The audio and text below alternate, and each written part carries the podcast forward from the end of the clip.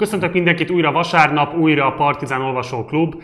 Ez a mondás egészen a múlt hét vasárnapig igaz is volt, mert valóban megszakítás nélkül, amióta neki kezdtünk David Foster válasz végtelen tréfájának az elolvasásának, addig minden héten jelentkeztünk Sipos Balázsral, a kötet egyik fordítójával, akit most be is hívok egyébként. Szervusz Balázs! Hello, sziasztok! Szóval minden héten jelentkeztünk vasárnaponként a közös adással, ez a múlt hét vasárnap elmaradt. Erről írtunk egy rövid posztot a Facebook oldalunkon, amire most azért hívnám fel a figyelmet, hogy mindenképpen a kedves nézők kövessenek minket Facebookon is, mert ha bármilyen szolgálati jellegű közlemény van, vagy például amit meghirdetünk egy olvasó találkozót, akkor azt nagy valószínűséggel ott előbb, vagy ott előbb értesítettek róla, mint, uh, itt az adásban.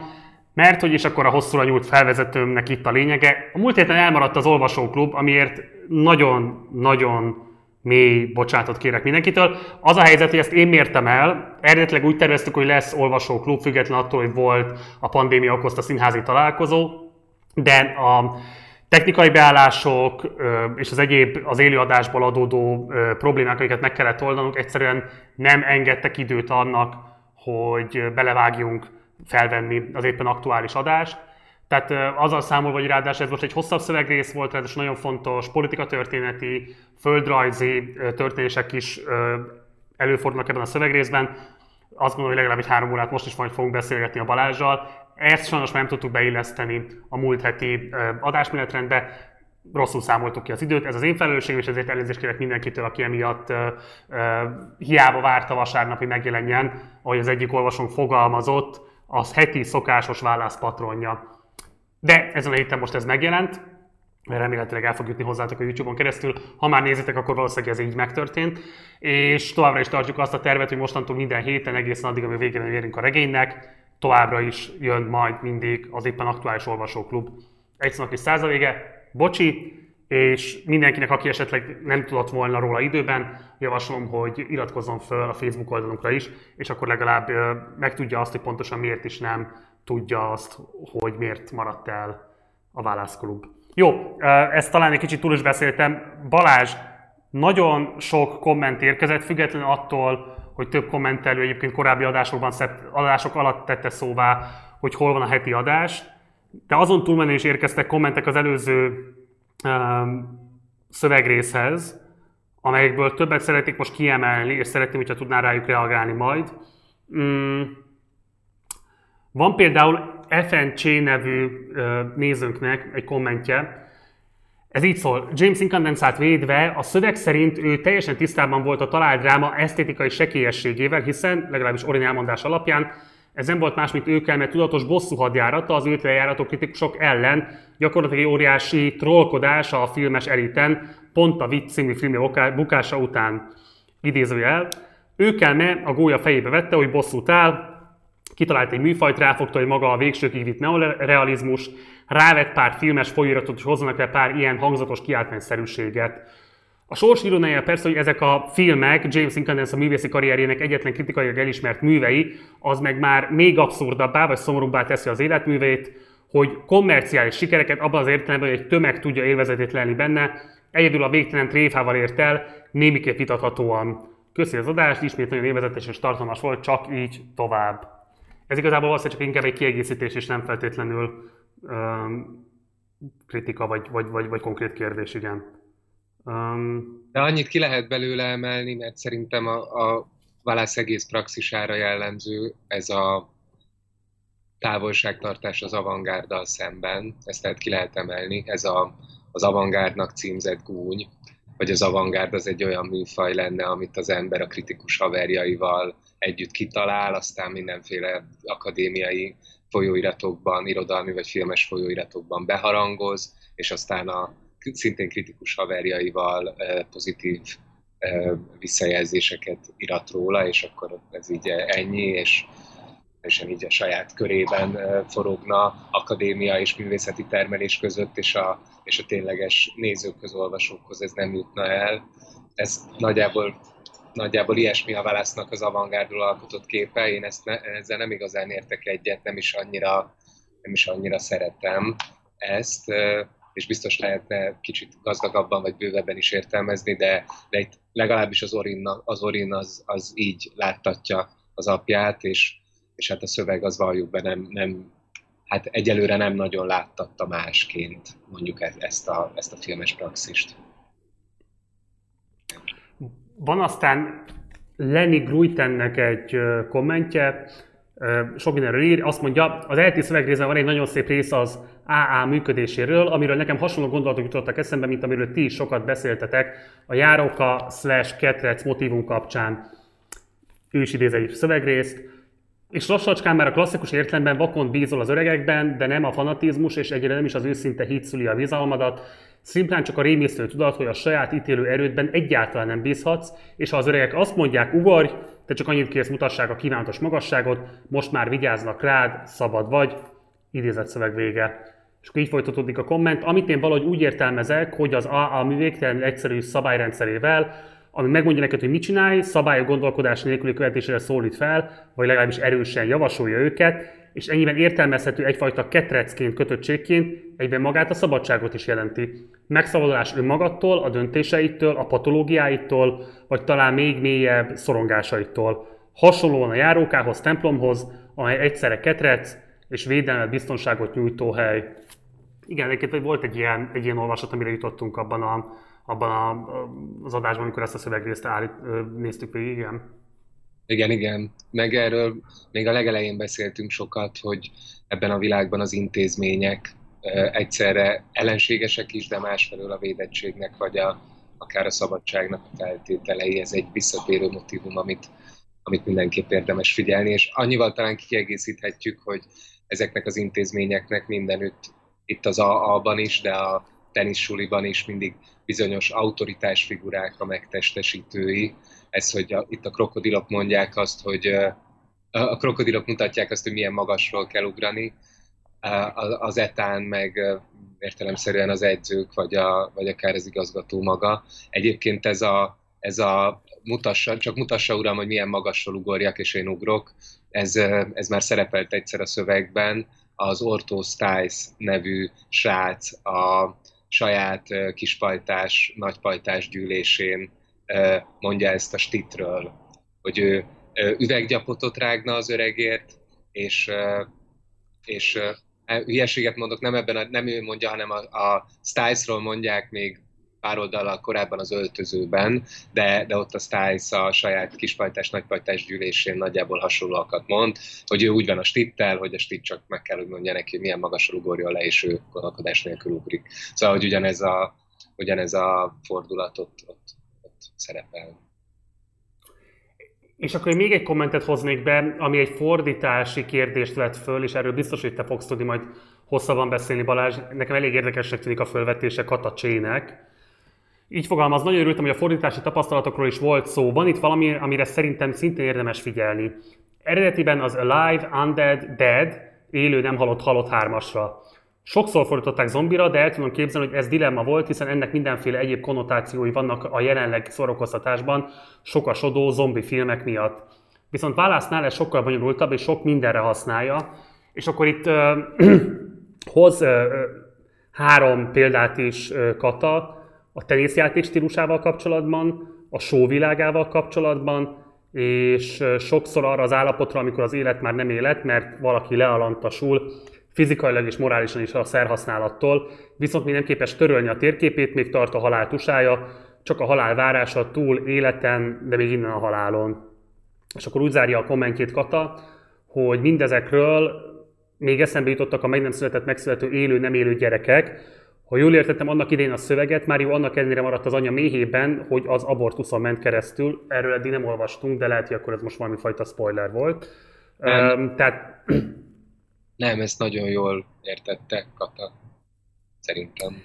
Tehát Máriónak elvileg egy halott gyereknek kellett volna lennie abból a szempontból, hogy egyrészt nem szerették volna, másrészt mert elvileg fizikailag is megsemmisítették. Ehhez képest a bosztoni és lány csecsemője egy fizikailag halott gyerek, akit az anyja tart élőnek.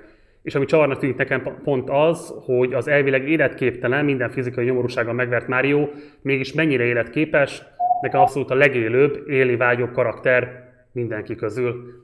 Hát ezzel a végével csak egyetérteni tudok, Kata, azt gondolom. De erről úgyis fogunk beszélni a mai adásban hosszan, lehet, hogy inkább erre a fordítási dilemmára lenne érdemes reagálni, esetleg Balázs a dead, undead, alive változatokra. Csak, csak meg tudom erősíteni, hogy ezek nagyon töltött, töltött szavak, vagy töltött jelölők az egész regényben, és sajnos azt nem, nem tudom megmondani, hogy itt miért éppen a zombi mellett döntöttünk. Abban viszont nagyon egyetértenék a kommentel, hogy, hogy valóban nagyon sokszor a sikeres teniszjátékosok sikerességének az a feltétele, hogy ők élő halottak, vagy zombik, vagy robotok legyenek. Ugye ezek mind nagyon közel, közel vannak egymáshoz ezek a, ezek a jelölők, vagy ezek a szavak, miközben ugye a, pont az a kockázata ennek az óriási nagy sikernek, hogy minden emberi kiveszik belőlük, és ez viszont nagyon nagy ellentmondásban van azzal, ahogyan egy kábítószerfüggő válik robottá, vagy zombivá, vagy érzéketlenné. Erről a szöveg sokat beszél, főleg a Hell figurájában kristályosodik ki ez a dilemma, aki ugye egyszerre kábítószerfüggő és fantasztikus teniszjátékos, és közben meg attól fél, hogy robottá változik, mert nem érez semmit. Fogunk még erről beszélni, én most tulajdonképpen csak így ennyivel talán kicsit kiegészítettem volna ezt a tök jó kommentet. Nagyon jó kis komment volt. Jó, továbbra is mindenkit bíztatnánk arra, hogy nyugodtan kommenteljen. Attól, hogy nem idézünk be egy kommentet, az nem jelenti azt, hogy az kevésbé volna értékes. Én egyébként szoktam sokszor reagálni a kommentekre, tehát hogy ha van konkrét kérdés, akkor igyekszem akkor adott esetben még válaszolni is rá. Rendben, Balázs, összefoglalod akkor, hogy pontosan mit is olvastunk a múlt héten? Összefoglalom, de előbb muszáj megosztanom itt a Partizán olvasóival, hogy nekem milyen érzés volt most ezt újraolvasnom, ezt a részt. Egyszerre éreztem szomorúságot, meg kétségbeesést, bosszúságot, meg haragot, és ennek nem kis részben a, az elmúlt heteknek a politikai történései volt az oka. Már a fordítás alatt, ami ugye két-három éve zajlott, az alatt is sok bosszúságot okozott nekünk a Balászi politikai víziónak a edukáltsága, és ami azóta az elmúlt egy-két-három évben történt, és amennyire egy megváltozott az a perspektíva, hogyan az amerikai Egyesült Államok elmúlt 30 évére rálátunk, hát annak tükrében ez most még fájdalmasabb élmény volt olvasni ezt a szöveget az én számomra. Fogunk erről beszélni, és nem akarom teljesen denunciálni ezt. Mond Marci. Fejezd be, és utána majd. Nem akarom denunciálni, mert ennek ellenére, annak ellenére, hogy itt nagyon súlyos hiányosságok, elmaszatolások vagy neutralizálások érhetők tetten a szövegben, vagy a szövegnek a politikai tudattalanjában. Tehát ennek ellenére szerintem nagyon izgalmas politikai uh, hipotéziseket fogalmaz meg a szöveg, fogunk erről beszélni mindenképpen, de nagyon őszintétlennek éreztem volna, hogyha nem vezetem itt rögtön elő a legelején, hogy, hogy az, hogy az etnikai vagy fai probléma, vagy a rasszizmus mint olyan, vagy az a kvázi polgárháborús helyzet, vagy ilyen elfedett polgárháborús helyzet, ami a, az elmúlt 30 év Amerikájában történt, hogy ez semmilyen szinten nem jelenik meg a szövegben, ez hát ez fejcsóválásra ad okot, azt hiszem, és ez okozta az én szomorúságomat, haragomat, kétségbeesésemet, bosszúságomat most is, eh, ahogyan akkor is. Hát ez, ez, ez, ez lenne a, az elsődleges megjegyzés, majd megpróbálom idézetekkel alátámasztani, hogy, hogy miért állítom ezt, hogy ez így törölve van. Az, hogy ez így törölve van, nem gondolom, hogy a válasznak egy ilyen szándékos döntése lett volna, hogy mondjuk így a, a, az összes amerikai kisebbség, kisebbséget a maga problémáival vagy elnyomottságával kizárja ebből a politikai összképből. Tehát ez nem valami rossz akarat, nem valami fehér fe, felsőbbrendűség, ebben biztos vagyok. A szövegnek nagyon sok másik helye tanúskodik arról, hogy a David Foster Wallace nevű szerző egy olyan szerző, akit szociálisan érzékenynek szoktunk mondani.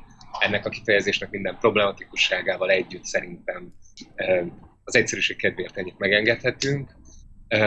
Tehát nem arról van szó, hogy ő egy, egy gonosz szuprematista lenne, de ettől függetlenül a, a, a szövegnek van egy olyan politikai tudattalanja, amit ő nem ural, vagy amire ő talán nem lát rá, vagy ami, vagy ami egyszerűen nem jut eszébe, és ez a tudattalan, vagy hát ami ki van zárva, és ez a tudattalan, ez, ez sok olyasmit, sok olyasmit tart fedésben, amiket a mából olvasva, ami, amik a mából olvasva a szemünkbe szöknek, mint mondom, bosszúságot, vagy haragot, vagy, vagy fájdalmat keltő hiányosságok.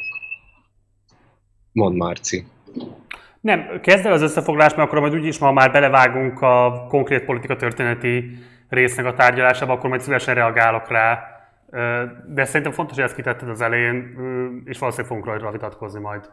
Oké, okay.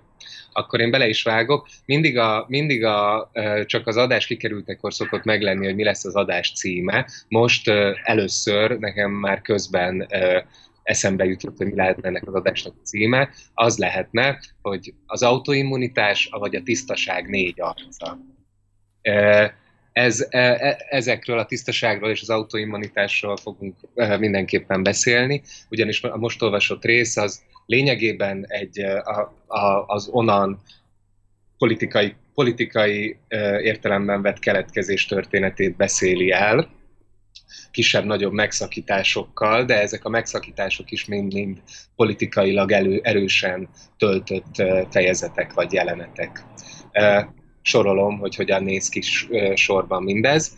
Tehát ö, olvasunk egy úgynevezett, az összefüggés napján levetített úgynevezett Onantiádának, Mário Báb filmjének olvassuk a történetét, illetve azt, ahogyan az etás kamaszok és edzők és vezetők mindannyian összegyűlve a nagy ebédlőteremben megtekintik ezt az ünnepi filmet. Ez a film elbeszéli Johnny Gentlenek és a TAP-nak, a Tiszta Amerikát pártnak a felemelkedését, kormányra kerülését, a programját, ami a, az amerikai szemétnek, hulladékanyagoknak a, a Kanadába exportálása, illetve Amerika egy kis szeletének is Kanadára való áttestálása és, és elbeszéli azt is ez a nagy fejezet, hogy mindez milyen, minden mögött milyen politikai döntések álltak ennek a, ennek a projektnek a lebonyolítása mögött. Ezt a, ezt a filmet, ami tulajdonképpen a fejezetünk legelejétől a legvégéig tart, megszakításokkal, a következő fejezetek tagolják. Van egy Lyle-al, a fitness guruval az ETA kondi termében töltött fejezetünk. Lyle a guru egy ilyen lelki segítő, akihez a, akihez a gyerekek hordják az úgynevezett lelki szennyest. Ez lenne a tisztaságnak a második fajtája, a tisztaság, mint gyógyulás. Uh, ugye azt mondtam, hogy a tisztaság négy, négy arca, vagy négy típusa. Uh, itt ennek az egész résznek a, a, a lehetséges címe. Az első a tisztaság, mint diszkrimináció és mint kizárás, ez a tapnak, vagy Johnny Gentlenek a programja lenne. Tehát Onantiáda alatt Lyle a fürdőben és lelkisegély, aztán Onantiáda alatt Helnek, akinek a perspektívájából ezt az egész filmet nézzük, Helnek eszébe jut az apjának a Medusa versus Odalisk és a Vicc című filmje, ezeknek a leírásait elolvassuk. Ezután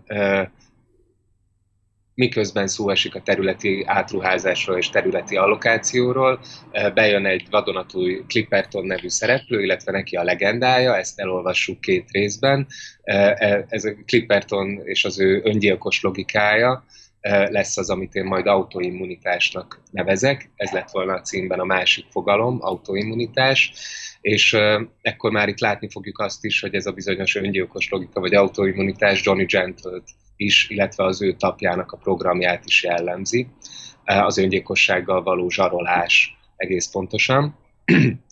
Ezután a rész után olvassuk a reklámipar, az amerikai reklámiparnak a megsemmisülését vagy bedőlését, egyben pedig az úgynevezett interlésznek, vagy a, Uh, amit mi általában itt a Netflixnek és az HBO-nak szoktunk nevezni. Szóval ennek az újfajta tartalomszolgáltatónak a megjelenését meséli el ez a, ez a tanulmány, Hell második tanulmánya. Az első tanulmánya ugye a videófon volt, itt most megtudjuk, hogy ez volt a másik filmes témájú írománya itt a gimiben. A reklámipar bedőlése lenne az autoimmunitásnak a, harmadik példája, de Johnny Gent, Clipperton és a reklámipar mindegyik hasonlóan önfelszámoló logika szerint semmisül meg. Ezután elolvassuk Clipperton legendájának a legvégét, és ehhez kötődne a tisztaságnak a harmadik, harmadik típusa, a tisztaság vagy tisztítás, mint gyász. Ez majd Mario figurájához fog, lesz majd rendelhető ebben a fejezetben. Aztán egészen váratlanul, nagyon gazdag ez a, ez a 60 oldal, amit olvastunk, nagyon váratlanul Gatelyről is, uh, is kapunk egy rövidke fejezetet, ahol egy, egy ilyen uh, alkalmi munkáját, kisegítő munkáját uh, ismerhetjük meg néhány oldalban. Ez nem más, mint hogy egy közeli hajléktalan szállóra jár át takarítani, egész konkrétan szart vakarni. Ez lenne a tisztaságnak a negyedik fajtája, a tisztaság, vagy tisztítás, vagy takarítás, mint vezeklés, ami, ami hát értelemszerűen megint teljesen más, mint, a, mint az előző három típus. Ezután egy újabb szára vágunk át a Marat Stiplire, ahol egy nagyon érdekes kis tanmesét olvasunk el a borsólevesről. Ez a rész a szabad választásnak a dilemmáit explikálja, Marat és Stipli nagyon különböző perspektívájából nézve. Stipli-től kapunk egy ilyen, na, a, megkapjuk a nagy amerikai mítoszt, mint a, a felemelkedés, mindenki előtt nyitott fölemelkedésnek és a, a személyi szabadságnak és magántulajdon tiszteletben tartásának a nagy mítoszát, amit már át a maga kegyetlen logikájával megpróbál aláásni vagy megbírálni. Végül pedig megtudjuk, hogy pontosan honnan ered az úgynevezett szponzorált idő, ami majd, ami majd egy nagyon-nagyon érdekes allegóriának a keretében bomlik ki, ahogyan kiderül, hogy Johnny Gentle hol, hol honnan vette az ihletét ennek, hogy áruba bocsássa a közös időnket. Tehát ez. Igen.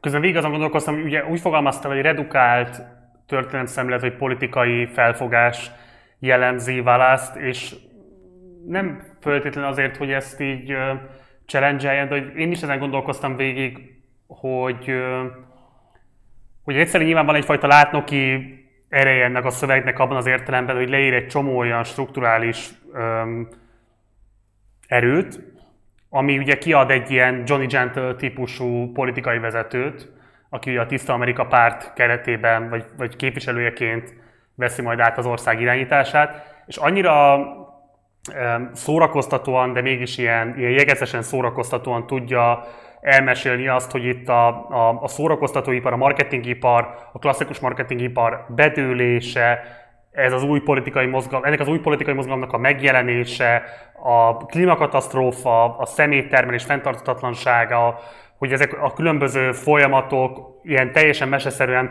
hogyan kapcsolódnak egybe, és igazából az van, hogy a het, ennek a 70 oldalnak a, a végére az mostanáig kicsit talán ilyen nehezen, hogy mondjam, picit fenntartásokkal kezelt valósága a regénynek, a szeméttárolástól kezdve, a szponzorált időn át, egészen most hosszan még sorolhatnám, a, vagy folytathatnám a sort, de hogy ez nagyon helyre kerül és tényleg egy nagyon kompakt és nagyon értelmezhető, elfogadható magyarázat van arról, hogy egyébként milyen események láncolata vezetett oda, hogy megérkeztünk a regény valóságába, és közben nem érzem azt, hogy ez elfedné azokat a problémákat, amikről te beszéltél. Tehát hogy nyilván nem véletlen, hogy tiszta Amerika párt, annak a pártnak a neve, ami ezt az embert fölemeli, és végül az amerikai Egyesült Államok elnökévé, majd onnan elnökévé teszi.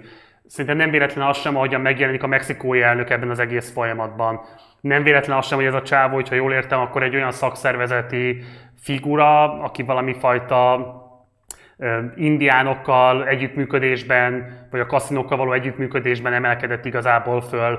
Tehát ott is valahogy megjelenik ez az egész őslakos problémakör.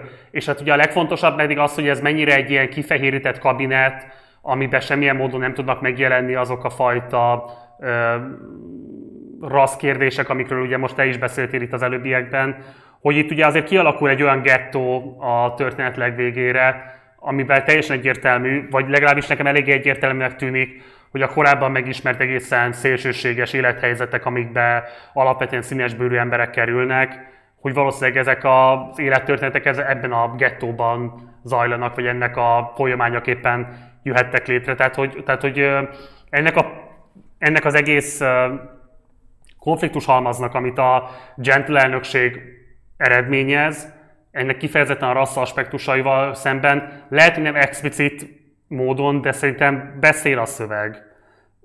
És akkor talán menjünk rajta még rendesen, és akkor hát kiderül, hogy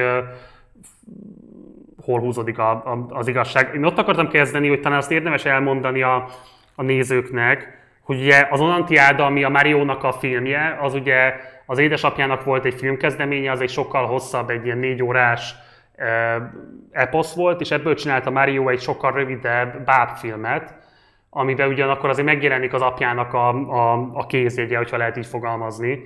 Ugye a szöveg ezt az uh, amanuensis szót használja, amit ha jól tudom, akkor azt jelenti, hogy azok, akik a kód, tehát akik a kódexeket másolták. Igen, igen. Most de egy kicsit rád.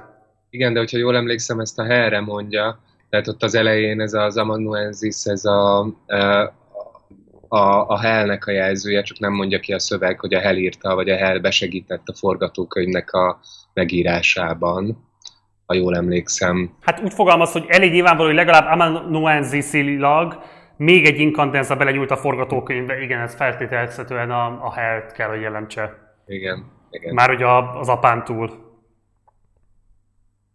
Igen, Hát annyit még talán el lehet mondani, talán egyértelmű, de hogy ez a cím Onantiel, ez a, az eredetiben is, ez a Jeremiádára való rájátszás, hogyha esetleg nem, nem mindenkinek jut rögtön eszébe, ez a Jeremiáda, ez eredetileg a panaszdalt jelenti, ami a, vagy a nép szenvedését panaszoló sira, siraloméneket, tehát maga a cím egy ilyen, már eleve egy ilyen kritikus vagy akár mondjuk így, hogy inkább szaktirikus műfajt sejtett, és ezt is fogja beigazolni maga a film. Ez egy bábfilm, amit a, a fogyatékos Márió a maga karmaival bábozott el, és amiben, hát ami tulajdonképpen szerintem magyar műfaját tekintve egy ilyen operettként, egy ilyen báboperettként képzelhető el, ahol egymást váltogatják szalagcímek, újság és újságok, mint, a, mint amik a történelmi folyamatsort elbeszélik,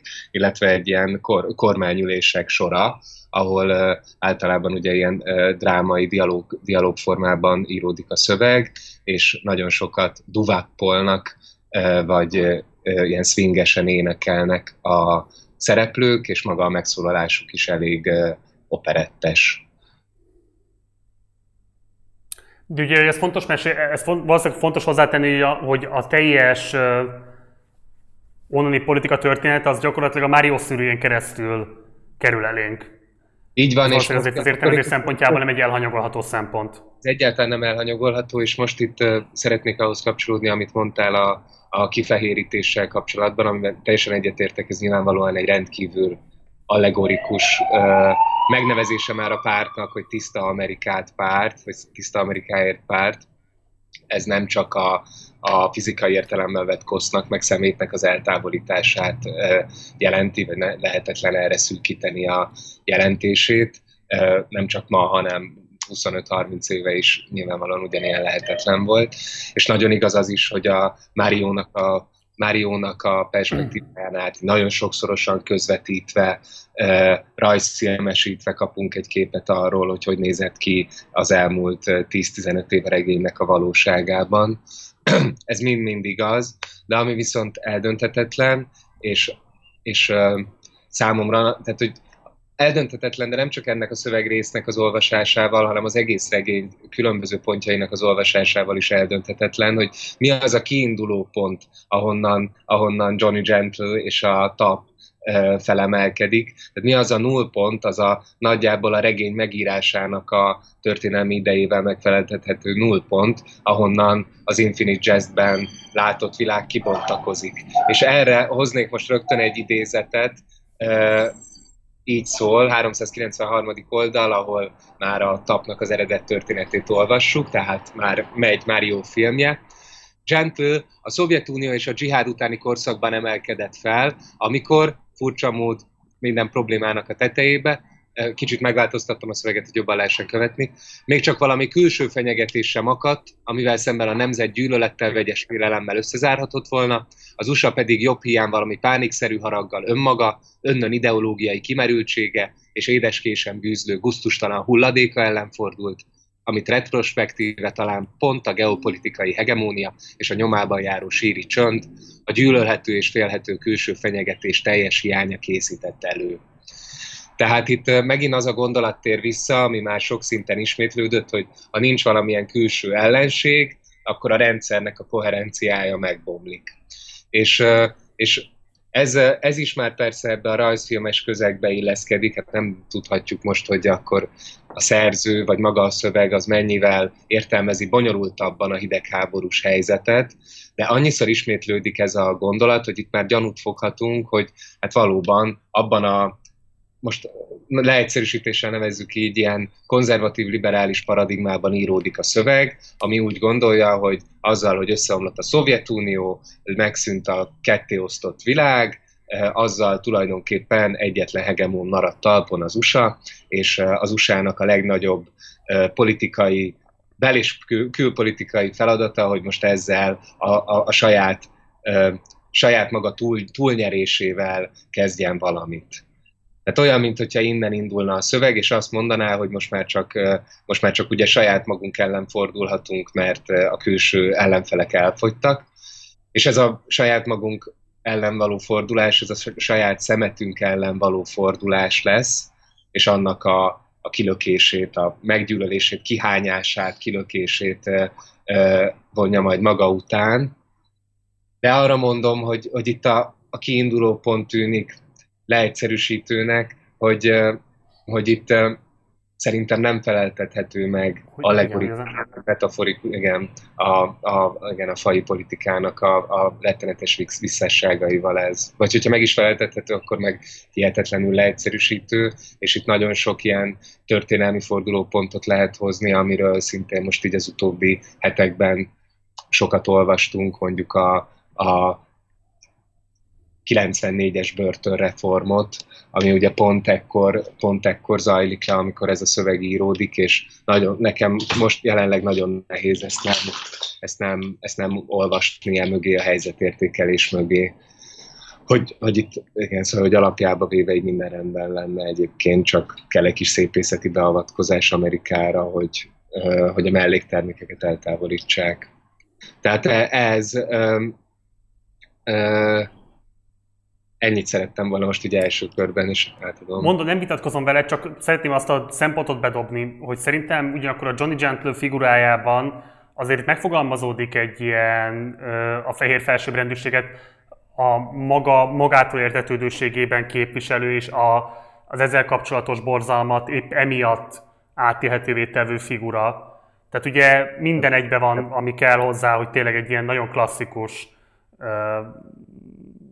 kultúrikon legyen ő maga, tehát ugye ő egy crooner, ami ugye azt jelenti, hogy ez a magyar megfelelője mondjuk a, a Kós János típusú ilyen um, édes, szomorú, keserédes kis dalokat éneklő, ö, ilyen kvázi szimfonikus hangszereléssel megtámogatott ö, szerelmes daloknak a, a lágyhangú énekese ő, aki ugye, mint kiderül egyébként, egy kicsit így a, a, a Hoffának a karakterére hajazva szintén egy ilyen kétes értékű szakszervezeti munka eredményeként nyeri el azt az ismertséget, ami miatt egyébként aztán megalapíthatja végül a Tiszta Amerika pártot. Amivel kapcsolatban a szöveg nagyon letaglózóan fogalmaz, a Tiszta Amerika pártnak a szarvasos gépfegyverrel típusú, soviniszta, ultrajobberek és makrobiotikus, mentsük meg az ózon réteget, eső erdőket, bálnákat, erdélybagyokat, magas pH-jú vízi utakat, fajta, lófarkas, granola ropogtató szélbalosok kisé furcsának ható, politikailag azonban meglepően életnek, életképesnek bizonyult annuláris agnációjának, és itt tovább mondja, szürreális koalíciója, aminek az első sterilizált helyszínen tartott kongresszusát a mainstream média még körberöhögte. És ugye az volt az alapvető követelése a TAP-nak, vagyis a Tiszta Amerika pártnak, hogy az űrbe lőjük a hulladékot. Ami ugye megint nyilván egy allegorikus dolog, hiszen itt nyilvánvalóan nem csak a effektíve megtermelt, újrahasznosíthatatlan hulladékról van szó, hanem itt nyilván egy, ez, ebben nyilván van egy biopolitikai állítás is. És én ezért gondoltam, hogy talán nem ennyire éles az a probléma, amit te felvetettél, de lehet, hogy akkor ez csak az én figyelmetlenségemet erősíti, vagy, vagy igazolja. Én azt gondolom, hogy a szöveg nagyon is tudatos ezzel a, ezzel a rassz kérdéssel, ezzel a fai kérdéssel, csak nem teszi ezt ki olyan nyíltan, mint ahogyan mondjuk pont ezekben az időkben, amikor ez nagyon-nagyon élesen megjelenik Magyarországon is, esetleg elvárnánk. Igen, és annyiban meg, amikor azt mondom, hogy ennek ellenére nagyon sok nagyon nagy erénye van, akkor talán elsősorban pont erre gondolok, hogy pont ezt értem ez alatt az autoimmunitás alatt a politikai szinten, hogy ez a, a fehér a fehér Johnny Gentlenek saját maga túlfehérítése, vagy túltisztítása, vagy a fehér Amerikának a saját magát mindenféle ilyen tisztítószerekkel halálba tisztítása. Ez, ez egy ilyen önfelszámoló, önmegsemmisítő valami, amit nagyon könnyű vagy érdemes is talán erősen kritikusan olvasni a Fehér Amerika mítoszával szemben, és ezt, ezt abszolút aláírom, és nagyon izgalmasnak és kiaknázhatónak tartom, és egy érdemes olvasási iránynak. Amivel nem tudok ennek ellenére mit kezdeni, máig, az az, hogy, hogy ugye maga, maga, magának a pártnak a programjában megjelenik a xenofóbia, az idegen gyűlölet, Mexikóval és főleg Kanadával szemben, akiket ugye nakoknak neveznek itt, és, és ez, hát ez én nem, nem, nem, nem tudom hova tenni igazából, az világos, hogy nem lenne járható út, hogy a feketékkel viccelődjön, vagy a feketéknek a feketéket, vagy a latinókat, vagy bármiféle tényleges amerikai kisebbséget, mert hát kanadaiak azért ne, alig nevezhetők egy létező amerikai etnikai vagy kulturális kisebbségnek. Szóval, hogy, hogy őket teszi meg egy ilyen ellenfél, vagy ellenségképnek, és ők kapják a nyak, nyakukba az amerikai szart. Szóval, hogy ezt az allegóriát én hogyan olvassam, talán ezzel vagyok a leginkább, leginkább gondban, vagy mondjuk azzal, hogy ugye az lesz a pártnak a programja, hogy az összes szemetet berakják New England, Maine, és most nem jut eszembe a harmadik melyik államnak a területére, és aztán ezt a New Brunswick talán, és ezt a három államot át, átpasszolják. A, erről ugye e, európai olvasónak nyilván a, a náci Németországnak a, a fantasztikus Madagaszkár terve jut eszébe. Nem tudom, hogy a szöveg mennyire operál ezzel tudatosan, bizonytalan vagyok ez ügyben. E, e, igazából csak ilyen kérdőjeleket szeretnék kitenni. Nem, senki, tehát igazán nem, nem a válasz ellen szeretnék beszélni, hanem a saját kétségeimet e, artikulálni. Talán így, így lenne helyes fogalmazni. Hát ami, ez, ami... Biztos, ez biztos, hogy egy fontos dilemma, hogy egyáltalán nem gondolom, hogy ezt el kéne tagadni, sőt, ugye um, még egy szövegrészt akartam idehozni, ami szerintem ebből a szempontból árulkodó. Ugye a 393. oldalon írja ezt, hogy Johnny Gentle, aki azt ígérte, hogy többé-kevésbé idézőjelben makulátlan Amerika, alkalmasít népszerűtlen tervezőmérnöke lesz, egy olyan amerikái, ahol megint idézőjel mindenki redben tartsa maga portáját, idézőjel vége. Ugye részben nyilván ez a mindenki redben tartsa maga portáját, ez a magyar közegben jelenleg azért nagyon más képpen hangzik pont most ugye, amikor a, a, a közmunkaprogram átalakítása kapcsán teljesen nyilvánvalóvá tették, hogy, hogy bizonyos ilyen életmód kritériumokat is szabnak ahhoz, hogy az emberek ebbe a munkaprogramban részt vehessenek. Tehát egyrészt ez nyilvánvalóan ennek van Magyarországon is egy súlyosan etnicizáló jellege, és itt is feltétlenül van egy erőteljesen etnicizáló szándék, amit megjelenik a szövegben. És ugye itt megint a, a makulátlan Amerikával összefüggésben a tervezőmérnökösködés, az megint szerintem valamilyen módon erre a, a, a, a harmadik birodalom által meghirdetett fai politikának a, az újra kalibrálását idézi meg számomra legalábbis a szöveg.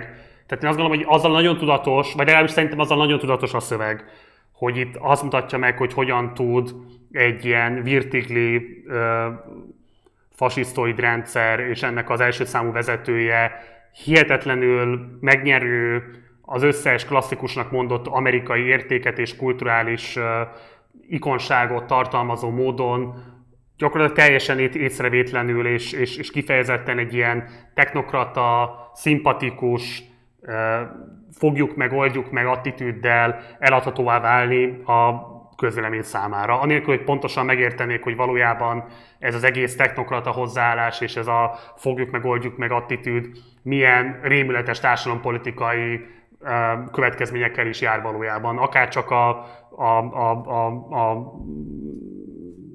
a területi újraformázás ígérete és konkrét gyakorlata, hogy az mit jelent, akár a szeméttárolásnak ez az egészen elképesztő újragondolása, és hát akkor itt még lehetne ebben hosszan tovább menni. És ugye pont az, amit még mondtani, még erre akartam rácsatlakozni, hogy, hogy a Johnny Gentlenek ez a tisztaságmániája, hogyan leírja a szöveg, hogy konkrétan lehám, leégeti magáról a mikrohám rétegeket minden egyes fürdés alkalmával, és közben látjuk azt, hogy egyre jobban szorul bele végül egy, egy üvegbuborékba, vagy valamilyen műanyag buborékba, ami a létezését fenntartatóvá teszi. Tehát ahogyan a politikai programa, programja halad a megvalósulás felé, ahogyan az öntisztítási folyamata egyre jobban önfelszámolóvá válik, amin keresztül az amerikai társadalom, az onnani társadalom is egy ilyen önfelszámolás útjára lép rá, úgy Johnny Gentle is egyre jobban herme, hermetizálódik, és egyre kevésbé tart kapcsolatot. Ugye részben megjelenik majd a jobb keze, akinek nagyon fontos szerepe lesz abban, hogy hogyan operacionalizálja ezeket a döntéseket, de fizikailag is leválik egyébként arról a közegről, amelynek elvileg a kabinet vezetője. Nem. Ez... Én is csak újra megerősíteni tudom. Hát amit még így, így történetileg talán ki lehet emelni, magának a tapnak a programjával kapcsolatban, az most futottam bele Richard Rortinak ebbe a kicsit túl egyszerűen is, hogy túl jól hangzó mondásába, hogy két dologgal lehet amerikai tömegeket mobilizálni. Az egyik az az, hogy a hidegháborús patriotizmust mímeljük, a másik pedig, hogy a kivételesség vagy amerikai excepcionalizmusnak a jegyében a nemzeti reményre helyezzük a hangsúlyt, vagy ennek a kettőnek valamilyen kombinációjára, és ez hát ezt mindenképpen meg, megcsinálja a Gentle is. Uh, aki, és nyilván most akkor itt hangozzon el a Trumpnak a neve most már. Uh, Nem mertem volna behozni. Tessék? Nem mertem volna behozni, mert azt gondoltam, hogy ez egy ilyen bizonyos értelemben marketingfogás. Uh, igen, nekem lenne egy, sokat gondolkoztam ezen, hogy behozzuk-e, vagy ne hozzuk, vagy hogy legyen, lenne egy ötletem me, uh, erre. Szóval, hogy, hogy azért sokban osztozik vele nyilván, talán a leginkább ebben az izolacionizmusban, ebben az önfelszámoló izolacionalizmusban, hogy itt ugye két nagy amerikai külpolitikai irány van, az egyik az az, hogy azért vagyunk kivételesek, mert az egész világon mi teszünk rendet, a másik meg, hogy azért vagyunk kivételesek, mert mi el tudunk teljesen zárkózni az egész világtól, és azt szokták mondani, hogy a, hogy a Trump az inkább az utóbbi, és a Johnny Gentle is az utóbbi, és a szöveg ez ennek a, hát ez az önfelszámolás ez ezért indulhat be, mert annyira magára akarja zárni, és annyira tisztán akarja tartani azt a magára zárt burkot, Gentle és a Gentle Amerika, hogy aztán az, mint az autoimmunbetegségek, teljesen a saját, maga, saját magát fogja fölzabálni. Szóval, hogy ebben valószínűleg ebben hasonlítható a leginkább hozzá, de amiben viszont, és ezt szerettem volna még mindenképpen behozni, amiben viszont a, bármennyire fájdalmas ez, de, de inkább az Obamához hasonlít, vagy az Obama figurájával rokonítható, az az, hogy egy, vagy az Obama volt az első ilyen figura, aki híresség, hírességként került hatalomra, és hírességként maradt is tulajdonképpen hatalmon. Mond Marci. Hogy én azt gondoltam hogy itt ilyen szempontból inkább a, a régennek a, a, a mintája sejlik fel benne, illetve hogy a, tehát egy ilyen Jimmy Hoffa, Ronald Reagan szerelem, szerelem gyerekként képzeltem előtt, aki ugye igen, igen, egyszerre igen. ugye crooner énekes, másrésztről meg egy ilyen szakszervezet is figura, tehát így két arhetípusa az amerikai politika történetek a második világháború után, és hogy ennek a találkozása milyen szinergiákat hoz létre, ami Johnny Gentle-ben konkludálódik. Igen, de itt az a, az a különbség talán a régen, régenékkel szemben, és az, azért merném mondani akár még az Obamát is, hogy, hogy itt láthatóan maguk a politikai gyűlések, vagy az ő jelenléte a nyilvánosságban, az is hogy teljesen másfajta, egyáltalán nem a, a politikában egyáltalán nem megszokott előadó művészeti kódok szerint működnek. Tehát az első amerikai elnök, aki pörgette a mikrofonját a színpadon, és aki, és aki mindenféle, és aki kimondta a szar szót, és tehát aki, aki egyértelműen egy ilyen sokkal közvetlenebb és a szórakoztatóiparból ismerős hangot ütött meg, hogy ebben, ebben azért túllép a, a régen féle profilon, ami hiába, hogy a szórakoztatóiparban gyűjtötte a szimbolikus tőkéjét, de ahogyan úgy oda, oda bekerült, azért magát a, a külsőségeket megtartotta, ahogyan azt a, az elődei e, csinálták. Na jó, de tényleg nem kell nyilván se az Obama, se a Trump vonalat túl hangsúlyozni, e, és ezen lehet, hogy ennyivel itt tovább is, tovább is ugorhatunk. Én még egy párhuzamot behoznék, de csak azért, mert van magyar vonatkozása, és ráadásul egy ismeretlen magyar vonatkozása, amiről szerintem tök érdekes lenne beszélni, vagy legalábbis hasznos volna megemlíteni, hogy ö, elsőre leegyszerűsíteni fog hatni, de enged, hogy elmondhassam, és akkor talán érthető lesz, hogy ö, ugye az nagyon érdekes szerintem a Johnny Gentle személyében, ahogyan egyébként a létező személy problémának a megoldásaképpen hogyan hozza létre ugye a területi újraformázás tervét, amelynek keretében gyakorlatilag élhetetlenné szennyeznek egy területrészt, amit leválasztanak és kijelölnek egy ilyen elzárt földdarabként, aminek mindenfajta ilyen biopolitikai és egyéb vonatkozásai szerintem fantasztikusan izgalmasak, és erről mindenképpen beszéljünk majd, de hogy nekem az volt ebben nagyon revelatív, hogy pont előtte egy ilyen egy-másfél héttel láttam egy videót Torockai Lászlótól, ami nagyon izgalmas videó szerintem, a, a kormányprogramjukat mutatja be, és egyrésztről iszonyú izgalmas, hogy ilyen nagyon erőteljesen baloldalias megoldásokkal él, termelőszövetkezeteket hozna létre a magyar vidék újraindítása érdekében, kifejezetten be, bevásárló közösségeket is szervezne ezeknek a szövetkezeteknek a felvő piacát megteremtendő. Tehát, hogy legalább egy ilyen, ez egy 15 perces videó, vagy 20, most nem tudom pontosan, de a lényeg az, hogy az első 10 percében egyébként konkrétan olyan intézkedéseket mutat be, amelyeket a fordulat, a helyzetműhely és így tovább próbáltak behozni a magyar nyilvánosságba. Majd itt jön a hozzáadott saját értéke, hogy konkrétan azt javasolja, hogy a Dunánál egy duzzasztogátat építsünk meg a szerb-magyar határon, és ezzel gyakorlatilag sivatagosítsuk el Szerbiát, és a marad, és a, víz, a vízmennyiségből, a felgyűlölt vízmennyiségből pedig hozzunk létre olyan víztározókat, amiből megoldható a folyamatos öntözéses művelése annak a vidéknek, ami ott a környéken húzódik meg.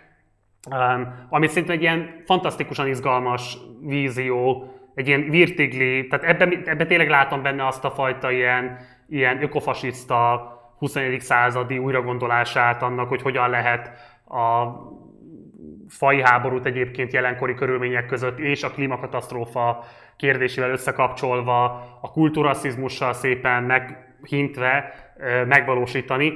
És ebből a szempontból érdekes szerintem a Gentle elnök programja, amiben ugye szintén egy ilyen nagyon praktikus megoldásként van vezetve, hogy hát ott a szemét el kell vinni, meg kell oldani, és hát olyan állapotok alakultak ki, hogy most már sokkal egyszerűbb kijelölni ezt a elkerített területet, semmint egyébként azon gondolkozni, mitől keletkezik maga a szemét. Tehát, hogy ez a fajta ilyen technokrata hozzáállás, és azt, hogy a technokrata hozzáállás mennyire ö, megnyerő tud lenni széles tömegek számára, ez az igazán veszélyes, amin keresztül ugye legitimitást tudnak nyerni ezek a, ezek a tisztító programok, mondjuk akkor így, amit az amerikai társadalom bajnak a megoldására kínál. De hogy ez megjelenik egyébként Magyarországon is, és nyilván máshol is megjelenik, csak ugye mondjuk a Torockai László személyvel kapcsolatban valószínűleg kevésbé merül föl, hogy valaha olyan hatalomi helyzetbe kerülne, hogy mondjuk ezt meg tudja valósítani, de gondolatként még azért így is épp elég veszélyes az, amit ő valójában gondol, vagy próbál hirdetni. Na még ennyit ide akartam csak tenni a végére. Illetve, mielőtt lezárjuk a Gentle kérdéskört, még egy dologra szerettem volna, ha reflektálnál, mert van ugyanis egy ilyen monetáris elképzelése a Gentle-nek, amit így fogalmaz meg a szöveg, hogy hogy az ezerfordulós új korszak monetáris politikájában sem az adóemelősdi, költekezősdi, sem a megszólítósdi, állampapír kibocsájtósdi nem életbiztosítás. De várj, ez már a végén van, nem? Ez már... Ez, nem, ez, ez a 394. oldalon van. Na, ez ugyanitt van. Mert ez, ez vissza, vissza fog térni a leg, legutolsó most olvasandó fejezetben, de nyugodtan ide vehetjük. Uh, ott uh, azt mondja, és ez egy fontos fogalom, amit szerintem érdemes kiemelni, úgy, úgy írja a szöveg, hogy ez a demok, úgynevezett demokratikus triple bind, hármas kötés, és sokat beszéltünk arról, hogy tele van a szöveg double bindokkal, hogy ennek a mindig ilyenkor szoktam mutatni a, az erdődit, ahogyan kifeszül, és nem tudja, hogy az ajtóhoz menjen-e, vagy a telefonhoz. Ez most ebben az értelemben egy hármas kötés, három egymást kizáró lehetőség közül kell választani, ahol, hogyha bármelyiket választjuk, akkor a másik kettő nem teljesülhet, pedig mindegyiknek teljesülnie kéne. És e közül kettő az, amit ebben a most általad idézetben mondanak, hogy, hogy ne emeljenek adókat, de mégis legyen kiegyensúlyozott a költségvetés, de mégis legyen tetrekész a kormányzat. Tehát, hogy hajtson végre nagy erőforrásigényes átalakításokat, anélkül, hogy adót emelne, és anélkül, hogy bezuhanna az államkassa. Ez a, ez a triple bind, és ennek lesz az átvágása, ennek a Gordiuszi csomónak az, hogy, hogy áruba bocsátják az időt az egész, az egész szövegrésznek a legvégén. Úgy is megfogalmazza a szöveg ezt majd, hogy nő a pénzkiáramlás, csökken a pénzbeáramlás, mégis legyen egyensúly, hogyan, honnan csinálunk pénzt, annak érdekében, hogy ne boruljunk föl, és már, hogy mi államkincstár. És, és ez egyébként szerintem nem rossz, hogy demokratikus hármas kötés, vagy triple bind. Most hirtelen ennél többet nem is tudok erről mondani, csak így ezt kiemeltem. Mondd, hogyha neked erről még valami eszedbe jutott. Én csak annyit akartam még ide kötni, hogy ugye a szövegből kiderül az, hogy a Gentle legalábbis a szöveg elmondása szerint, ugye már két ciklus óta vezet, és er-, ennek megfelelően közutálat tárgya. De ez a közutálat, és ez ugye élesen szembeáll mostani eseményekkel, tehát ezek nem tüntetésekben, nem öm, ellenállásban manifestálódik, hanem az iróniában, a különböző vicceknek a gyártásában, ami alól egyébként egyedül a kanadaiak a, jelentik a kivételt, ugye a az egész vetítés, ami zajlik, az összefüggés napi vetítés, ami látjuk a Máriónak a filmjét, és ahol ott ül a teljes etás diákság, ott kizárólag a kanadaiaknál lehet látni valami fajta olyan rezignáltságot, amivel végignézik gyakorlatilag a saját hazájuk elvesztését és bekebelezését, vagy autonómiájuknak ilyen értelemben vett kiírtását. Tehát mint áldozatai ennek az egész eljárásrendnek kevésé tudnak osztozni abban az iróniában, ami megfogalmazódik sokak részéről, akik a Gentle elnököt kritizálják. És itt van egy nagyon szuper mondat, én ezt választottam erre a hétre egyébként a pólómra, mi szerint úgy fogalmaz a, a, a szöveg a kanadaiakkal kapcsolatban, hogy ez az amerikai karakterisztikum az irónia általi önfelmentés idegen tőlük.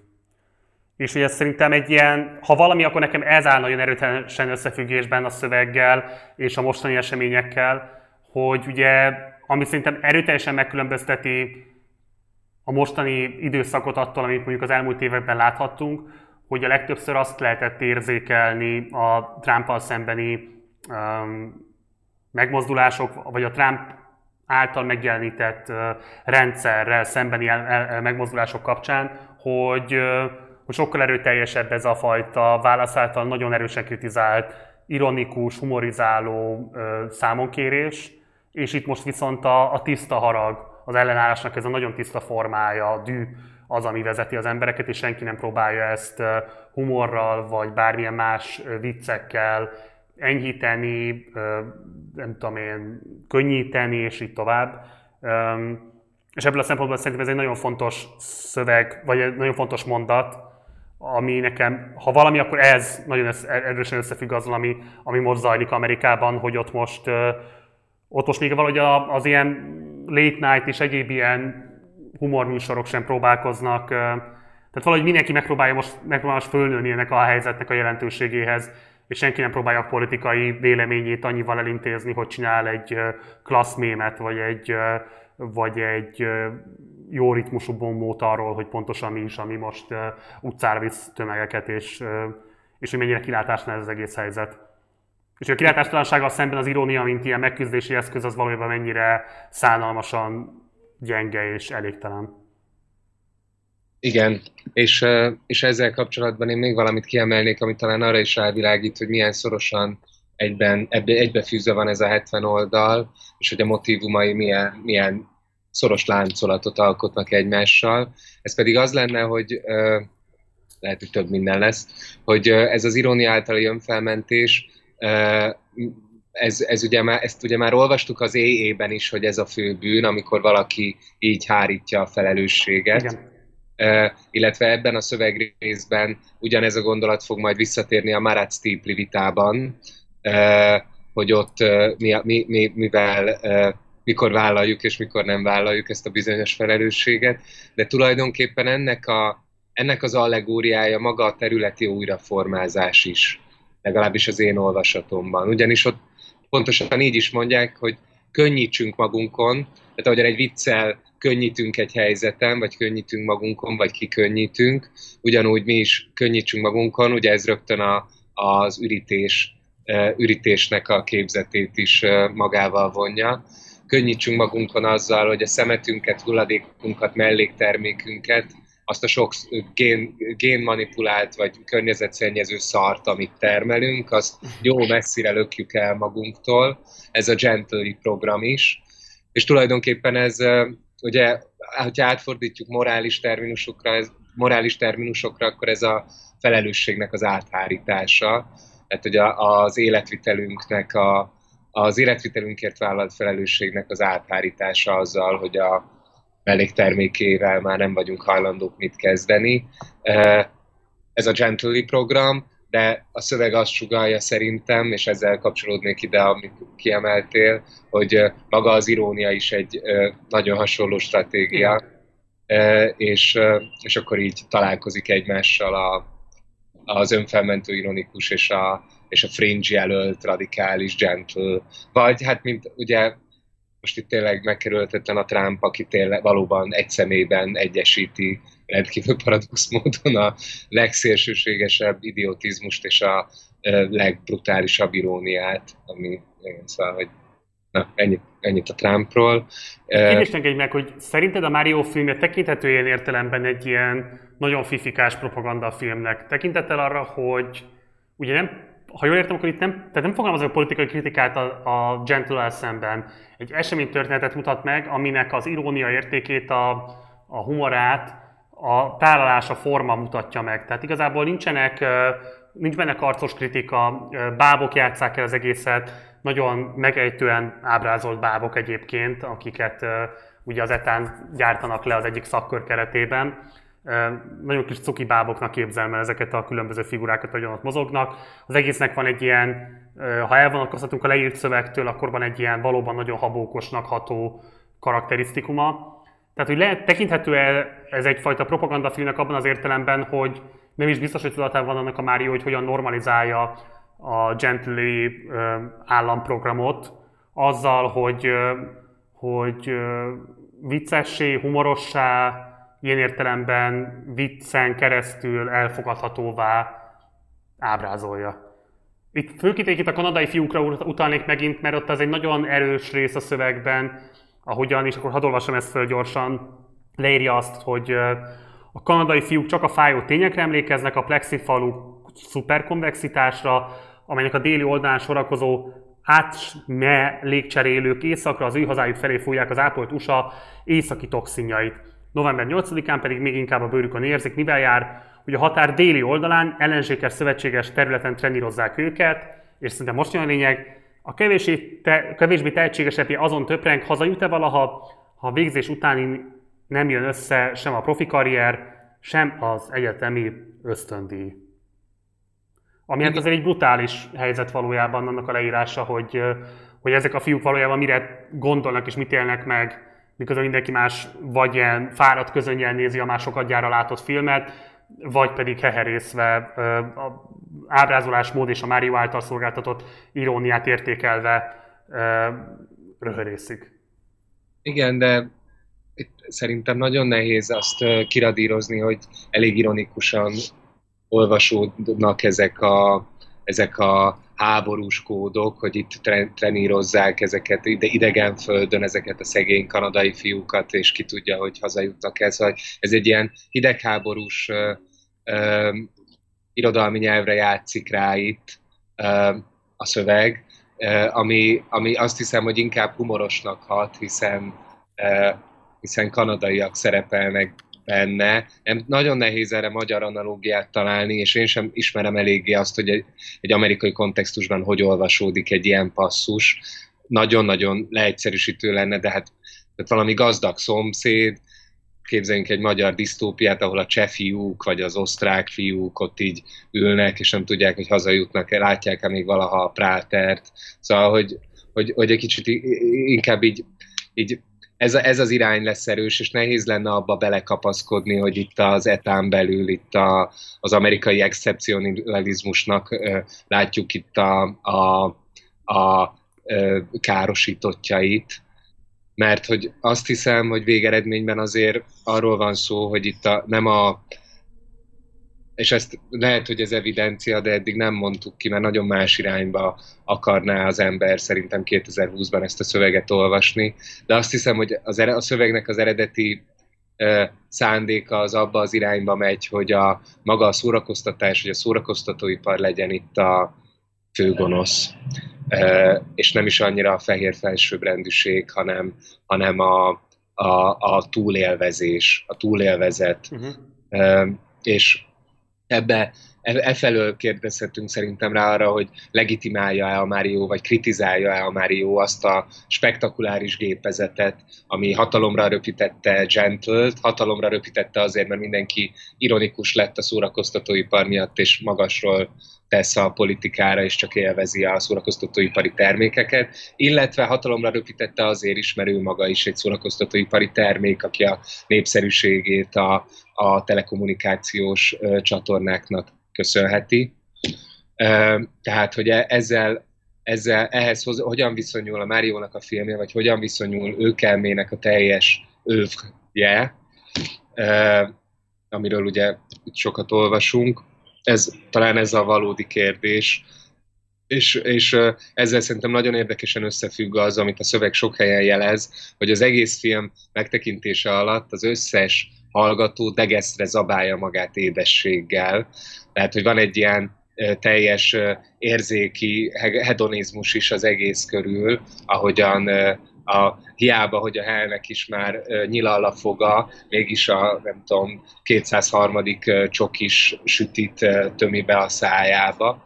Mindenki megállíthatatlanul ilyen cukor, cukortúltengésben, cukortúltengéstől kábultan, meg ilyen, ilyen mámoros, alélt állapotban nézi ezt a nagyon szórakoztató filmet a politikáról. Én ennek a, ennek a szituációnak a jelentését szintén nem tudom így lecövekelni egyetlen, nem tudom, egyetlen vagy két-három mondatban, hogy ez most így mit jelent, nem tudom megmondani, de, de valahogy így, így épül ki ez a, ez a spektakuláris jelenet, amiben, amiben, amiben meglátjuk, hogy hogy néz ki Válasz víziója szerint Amerika napjainkban. Egy ilyen teljes, kusztustalan, cukormázas élvezet, amiben mindenkinek elvész a józanítélő képessége, és egyben, ahogyan majd a Marat érvel, a szabadsága vagy a döntési lehetősége is. Nagyjából nekem ilyesmit, ilyesmit sugal ez a, ez a, ez a, ez a komplet jelenet. Hát és ezzel áll ugye élesen szembe, és akkor itt át is mehetünk oda, hogyha gondolod, a Lyle-nak tett gyónások, illetve maga a Lyle alakja, meg ez az egész helyzet, ahogyan ő fogadja a diákot. Ugye itt van egy figura, a Lamont Chu, jól mondom, akivel kapcsolatban ugye van egy nagyon megkapó beszélgetése a lánynak, és hogy a beszélgetések a karakterisztikumáról adjunk egy rövid leírást, itt a szövege úgy fogalmaz, hogy miközben hallgatja ugye a Lyle ezt az egész gyónást, hogy valójában miért van a csúban ez a nagy vágy arra, hogy bekerüljön a képe egy olyan magazinba, ami profi teniszezőkről ö, tudósít. Itt azt írja a szöveg, hogy Lyle beszívja az arcát, nem tűnik leereszkednek, egyáltalán nem olyan, mint rá akarna vezetni valamire. Ugyanilyen erősen töri a fejét, mint te, olyan, mintha ő istenennél egy tó tiszta tükrén. Ez is hozzátartozik a figyelméhez. És ugye ez egy olyan érzéketes leírása az emberi figyelem egy olyan minőségének, amiről azt gondolom, tehát amikor én olvastam, akkor hirtelen nekem is az volt az első gondolatom, hogy egyébként képes vagyok-e én magam ezt a figyelmet egyébként kinyilvánítani, mikor nyilvánítottam ki utoljára bárki felé a figyelmnek ezt a minőségét, és egyébként kivel kapcsolatban tapasztaltam meg az én irányomba a figyelmnek ezt a minőségét, és rögtön kialakult egy ilyen erőteljes sóvárgás, hogy de jó lenne ott lenni a alaksorban a Lyle előtt, és egyik éjszaka meglátogatni és beszélgetni vele ezekről a kérdésekről. És hogy mennyire csodálatos lehet, hogy az ETA az összes borzalmával együtt, amiről eddig beszéltünk, hogy azért ott van az a lehetőség, hogy 11 éves odállhatsz a, a Lyle elé, és ezekről a legprimérebb vágyódásaidról, amelyekkel küzdesz, szenvedsz, úgy tudsz vele beszélni, hogy így egy pillanatig sem érzed azt, hogy emiatt szégyenkezned kéne, vagy magyarázkodnod kellene, hanem az érzésnek ezt a, rend, maga, a maga nyers valóságában való megértésére tesz veled együttesen kísérletet, és ez szerintem nagyon szép. Nagyon szépen mondod. Én csak néhány motivumot emelnék ki, ami szerintem elgondolkodtató, hogy úgy megyünk át ebbe a jelenetbe, hogy a szöveg többször hangsúlyozza, hogy szakad odakint az eső, tehát egy nagy a megtisztulás, vagy hát ahogy ezt a cukormázat a szöveg hirtelen így leoldja, vagy lemossa magáról, amiről az előbb beszéltem, ezt a cukormázat. Szakad az eső, bekerülünk a lájhoz, és még a Lemoncsú előtt egy Marlon nevű figura, figuráról beszél a szöveg, aki már nem etás, régebben járt ide, Orinnak volt a páros partnere. Ez a Marlon, ez patakokban izzadt. Mert itt a maga a szöveg úgy csinálja meg a vágást, odakint szakad az eső, bemegyünk a Lál kis termébe, és ott van egy fiú, akiről meg patakokban ömlik a víz. És uh, ugye ez a, ez a víz is, ami valahogy egy megtisztulást is jelölhetne, de mint izzadság a legkevésbé sem megtisztulást jelöl, hanem szégyent, szorongást, és ugye kétszeresen izzad a srác, kényszert, szorongást, lelkizavart. Uh, de ez az izzadság, mint egy újfajta, egy másfajta melléktermék, ez az izzadság az, amiből ugye a Lyle táplálkozik. És akkor itt rögtön megcsinált a szöveg egy olyan kötést, ami, ami baromi izgalmas szerintem, ugyanis hirtelen egy, az előző melléktermékhez, ami a szar volt, amit átlövünk a kanadaiakhoz, ahhoz képest most itt van egy olyan melléktermék, amit fájdalmunkban, szorongásunkban váltunk ki, mint ez a marló gyerek, és amely melléktermékből ez a tökéletes gurú táplálkozni tud, és akinek a táplálása így nem kerül semmibe, és ebből táplálkozza, valami pozitívat tud nekünk visszaszolgáltatni a saját számunkra értéktelen melléktermékünkért cserébe. Ez csak egy ilyen ezért motivikus dolog, amit a szöveg csinál, és biztos lehetne tovább elemezni, szerintem nagyon szép, vagy nagyon izgalmas.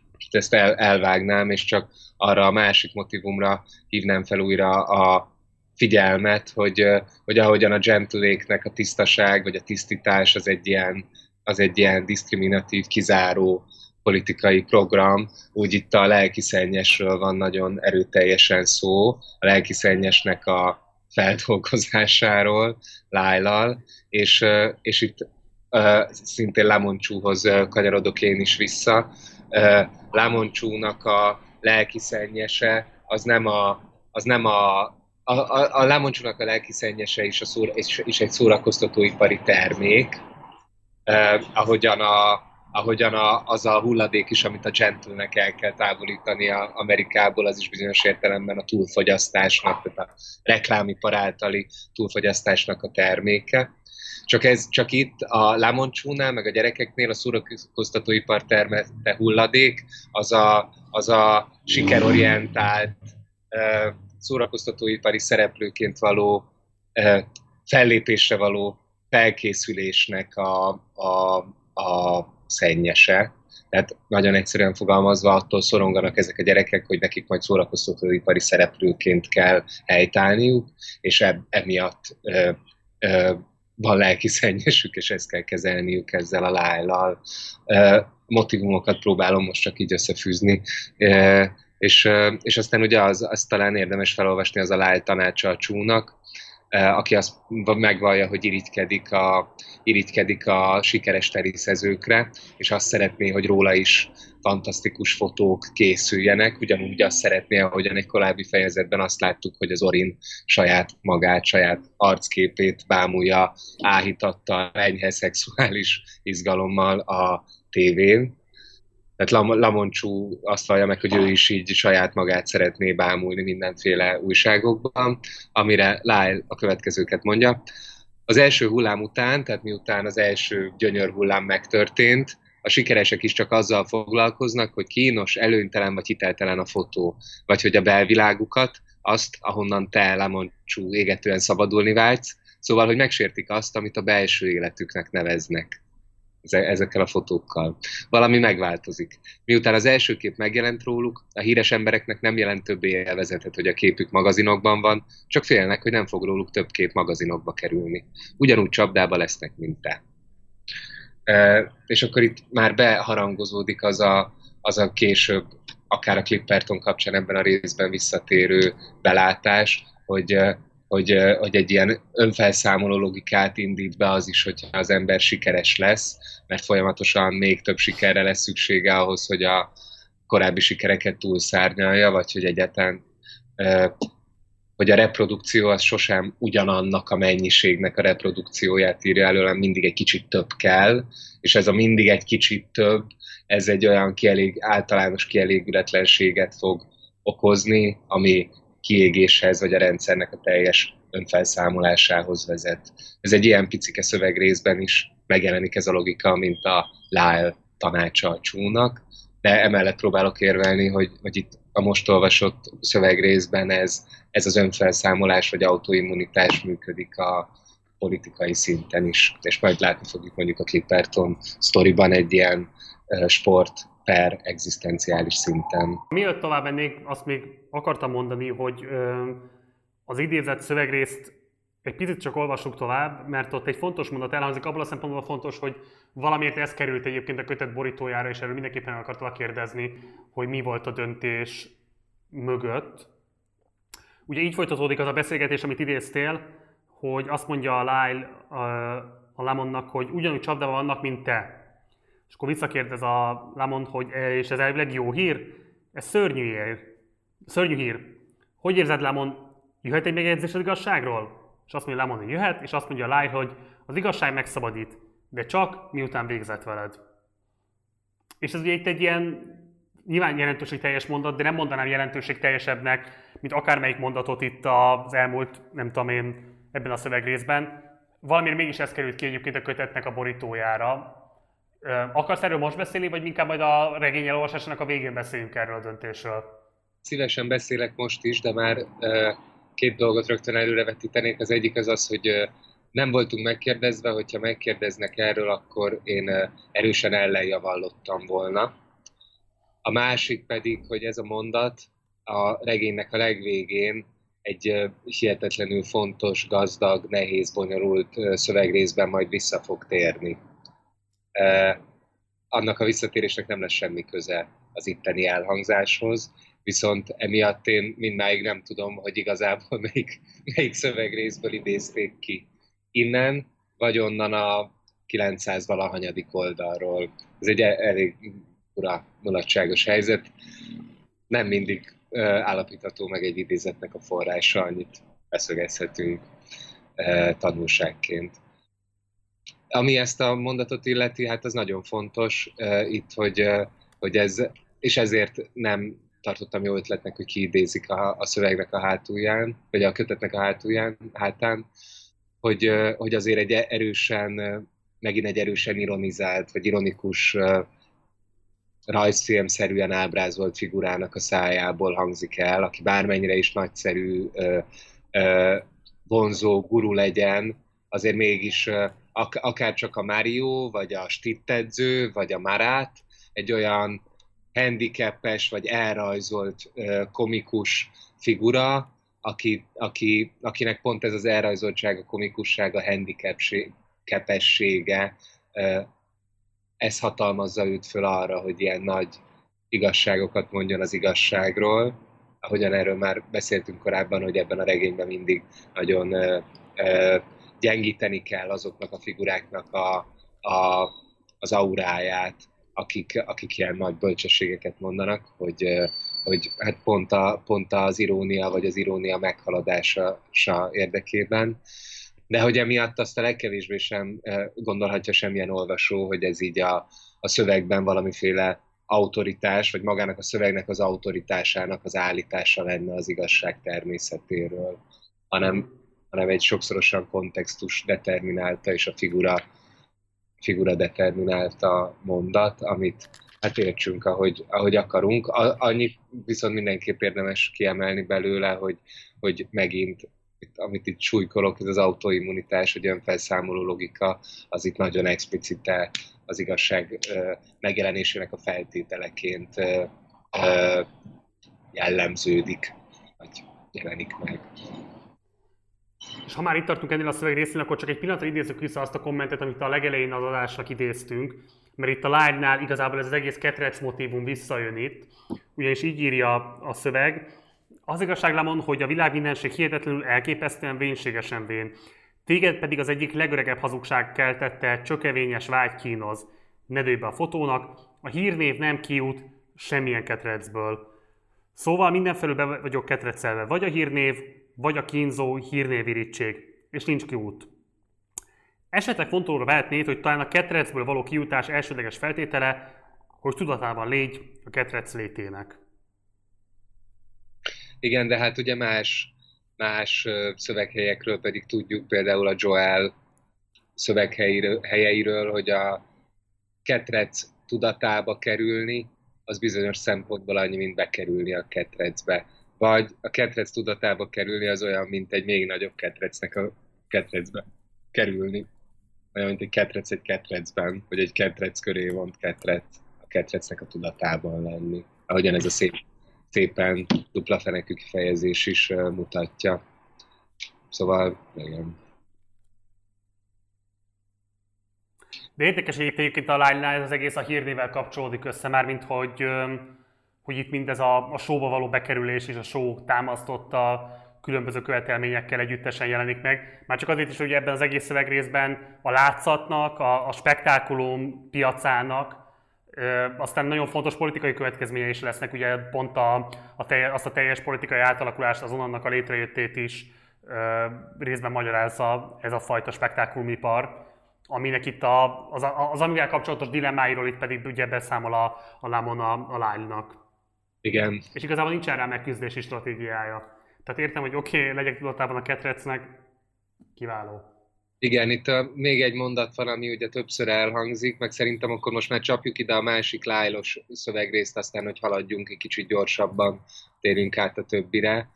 Hogy a másik ilyen emblematikus láj mondat az az, hogy légy, elég súlyos legyél, hogy mindig csak annyit húz le, amennyi a saját súlyod. Ugye ezt a mondatot már korábban is meghallgattuk, vagy elolvastuk a lánynak a kapcsán, ezt tanácsolja mindenkinek, sose húz nagyobb súlyt annál, mint amekkora a tettes súlyod, mert hogyha nagyobbat akarsz lehúzni, akkor te fogsz váratlanul felemelkedni. Ez a, ez a bölcsesség, amit én nem, nem mennék bele az elemzésébe, de mindenki gondolkozzon rajta, hogy mit gondol erről. Hát, hogy ez az addig nyújtózkodja még a takaród ér, de mégsem az, valamiben mégis más ez lenne a tulajdonképpeni javaslat, és ez az, amit elmond aztán majd a következő részben, ahol a többek között a korábban már említett Ortho járul Lyle elé, azzal a problémával, hogy éjszakánként az ágya elvándorol a helyéről.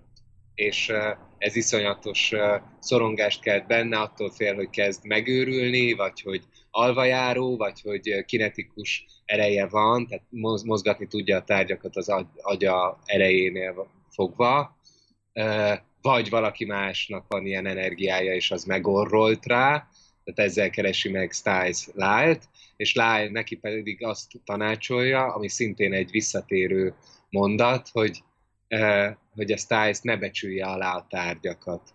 És emlékszünk Igen. rá, hogy ez a mondat az inkandenza nagyapának volt a mondata, a, az öreg, az inkandenza papát, James-t gyerekkorában teniszre tanítani kezdő alkoholista segédszínésznek, hogy ugye a Marlon Brandóval az volt a e, probléma, hogy ő e, nem becsülte meg a tárgyakat, de aztán ugye megtudjuk, hogy igazából megbecsülte, csak nem akkor, amikor képen volt, hanem előtte viszont ebből az következett, hogy mindenki, aki utánozni kezdte a Marlon Brandót, mint színészt, az egyáltalán nem becsülte már meg a tárgyakat.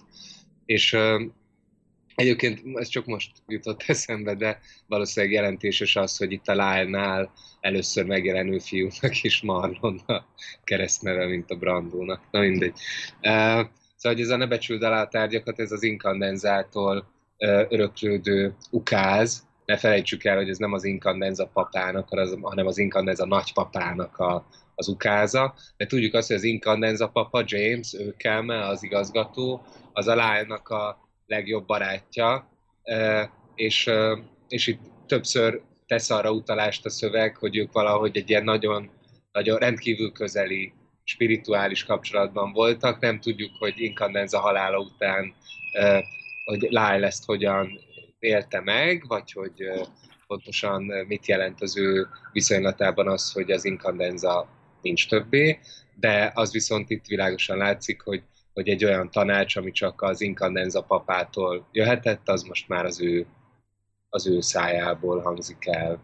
És ez, ebben én most már nem mennék bele, mert a szöveg majd később ad erre lehetőséget, hogy gondolkozzunk még ezen a nagyon enigmatikus mondaton, hogy mit jelent megbecsülni a tárgyakat, mik azok a tárgyak, amik, amikre jobban oda kell figyelnünk, és amikre a Stiles-nak azért kell odafigyelnie, mert ezek a tárgyak elkezdtek valahogy rejtélyes módon ő ellene fordulni, vagy működni, de az de annyit talán már most itt a, a gentle féle politika tükrében le lehet, meg lehet kockáztatni, hogy gentle nem becsüli meg a tárgyakat, vagy dolgokat, amennyiben ő ezeket a dolgokat, vagy tárgyakat ezekre vonatkozóan azt javasolja, hogy lőjük ki őket az űrbe, vagy lőjük át őket Kanadába, azokat a tárgyakat, amik nekünk nem kellenek. És ezzel a, az ukázzal szemben a lájnak az ukáza az nagyon különböző, és annyit még talán szintén ide lehet fűzni, hogy, hogy ez nem tudom, hogy mennyire evidencia, csak itt bekapcsolnám az olvasásba, hogy, hogy ez a, a tárgy vagy dolog, az a pszichoanalitikus elméletben egy, egy elég központi fogalom, Freudtól kezdődően. A Melanie Kleinnak, aki, akinek a jelenléte több ilyen pszichoanalitikus érdekeltségű szövegrészben, itt az, a végtelen tréfának a pszichoanalitikusabb érdekeltségű szövegrészeiben kitapintható. Szóval a Melanie Kleinnak az elméletében vannak ezek a bizonyos átmeneti tárgyak, amik a személyiségfejlődésnek olyan kellékei, olyan a cumis üvegtől, meg a kis plüsállatjátékoktól kezdve az anya melléig, illetve a, a, az ürülékig, vagy a fekáliáig olyan tárgyak, amikkel a, amikkel a nagyon kis baba legelőször találkozik, és amiken keresztül az adásvétel, elfogadás, kérés alap ö, sémáit megtanulja az anyával vagy a szüleivel való viszonyban. Tehát ezek, ezeket a pszichoanalitikus elmélet mind tárgyaknak nevezi, és, ö, és valóban itt abszolút kulcsontosságú tárgy vagy dolog a, a fekália, ürülék, szar, azaz a tárgy, amin keresztül a, amit, amin keresztül a kisgyerek először megtanulja, hogy mit jelent az, hogy tőle kérnek valamit, kérik, hogy szépen akíjon, és e, ez a dolog vagy tárgy az első, amit ő ad az anyjának, amit ő, amit ő, amivel ő örömet tud szerezni az anyjának azzal, hogy teljesíti a kérést. És uh, uh, számomra mindig e- ezt, a, ezt, az, ezt az elméletet rezgeti, mozgatja be ez a rész, ahogyan egyszer arról olvasunk, hogy egy komplet nemzet a saját szarját kérés nélkül kidob, kidobja a világba, és aztán jön a guru, és azt nyomatékosítja, vagy súlykolja, hogy ne becsüld alá a tárgyakat, ne, ne talán egyenesen ne herdáld el a tárgyakat, jól figyeld, hogy mit csinálsz vele, kinek adod, mit fogadsz el, mi az, amitől meg akarsz szabadulni, de esetleg óvatlanul szabadulsz meg tőle, és akkor az a tárgy majd netán, mint a bumeráng visszaüt.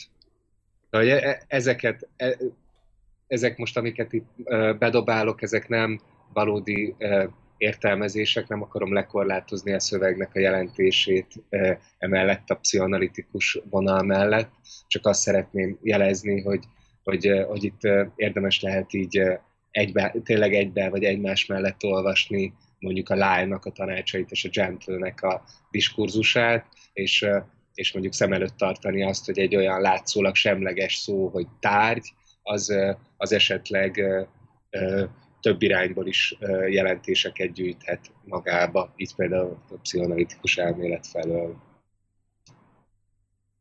Ez nagyon szép volt, ez nagyon menő. Figyelj, még egy dolgot akartam behozni, picit elvissza attól, amit hoztál te, hogy ugye itt a, a, a lánynak ez az egész testsúly és önismeret kapcsán tartott eszmefuttatása, amikor olvastam, akkor jutott eszembe, én nagyon szeretem a Pergüntöt az Ibzentől, és soha nem értettem, hogy a Dovre apónak a mondatát, ami a Manó um, árszpolitika, mi szerint légy elég önmagadnak, hogy ez miért egy ilyen, nem tudom én, tehát ugye van az egész Pergüntben ez a, ez a pozitivista hevület, és amivel szemben állítva a Manónak a, a, a árszpolitikája, és hogy én soha nem értettem igazából, hogy ez, ez, ez miért egy ilyen önkorlátozó, ez miért egy ilyen, egy ilyen csúfos történet, ami abból kikerekedik.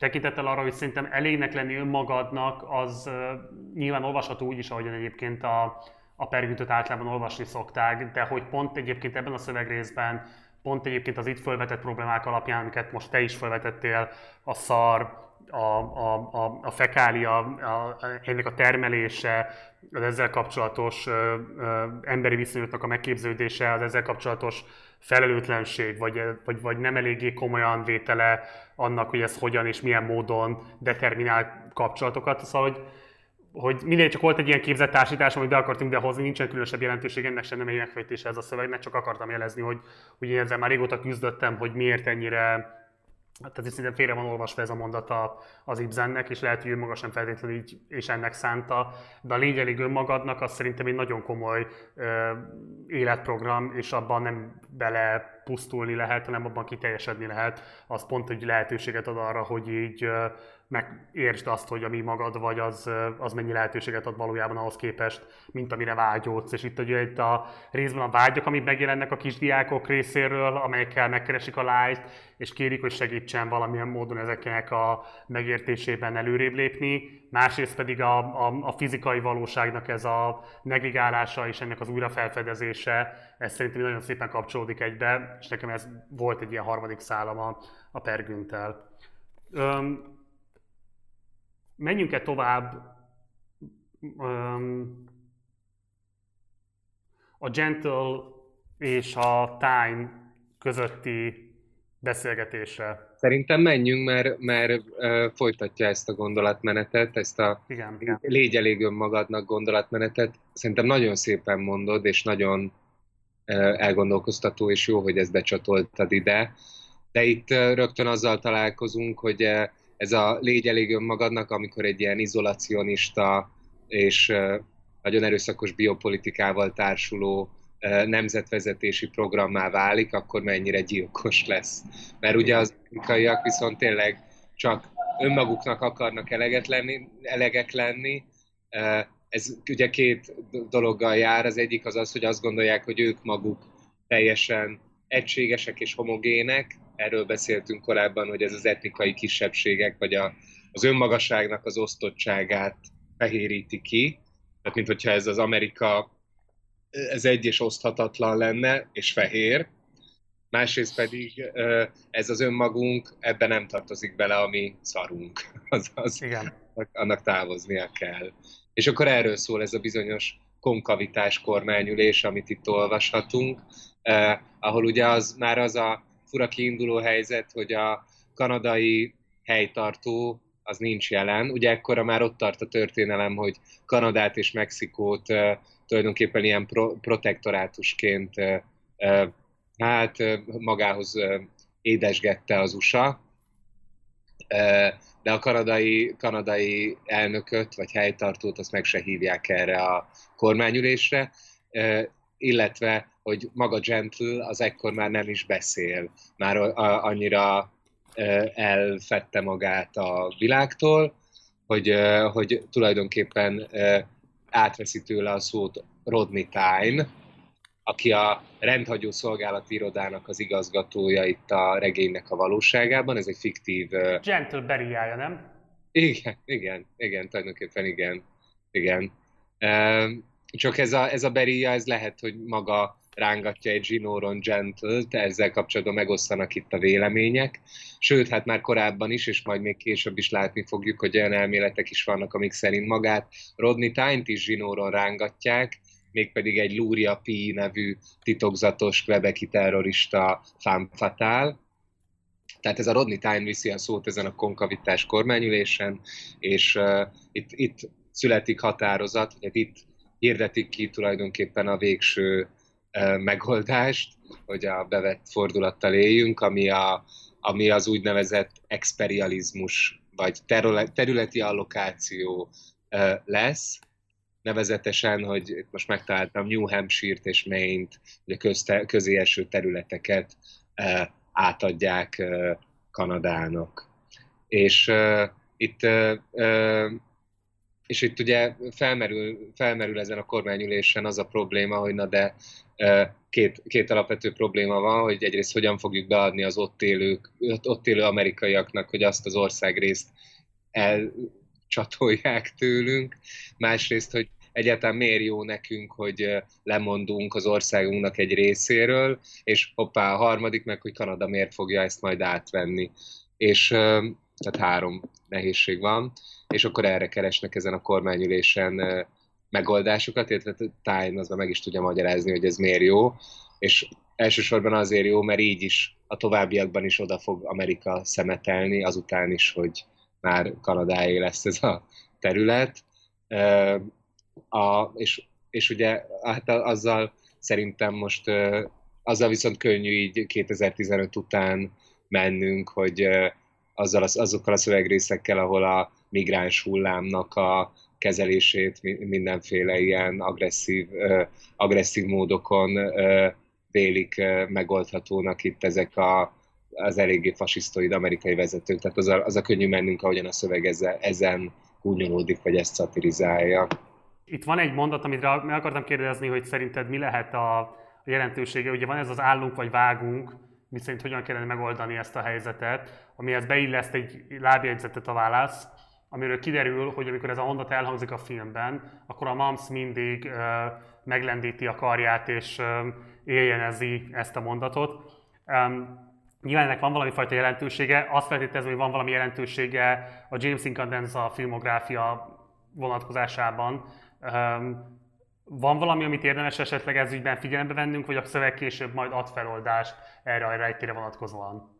Beolvasod magát a mondatot, hogy melyiket éjjenzi meg a MAMS? Az a mondás, hogy ugye ezt mondja a Time, Elnök úr proaktívan úgy határozott, nem keres kibúvott a magas költség, a nehéz döntés, a várható népszerűtlenség és a csúcs magájának ténye alól fiúk. Teljes gőzzel állunk elébe a súlyosabbnál súlyosabb átrendezési forgatókönyveknek, vészforgatókönyveknek. Vágunk elébe? Állunk vagy vágunk?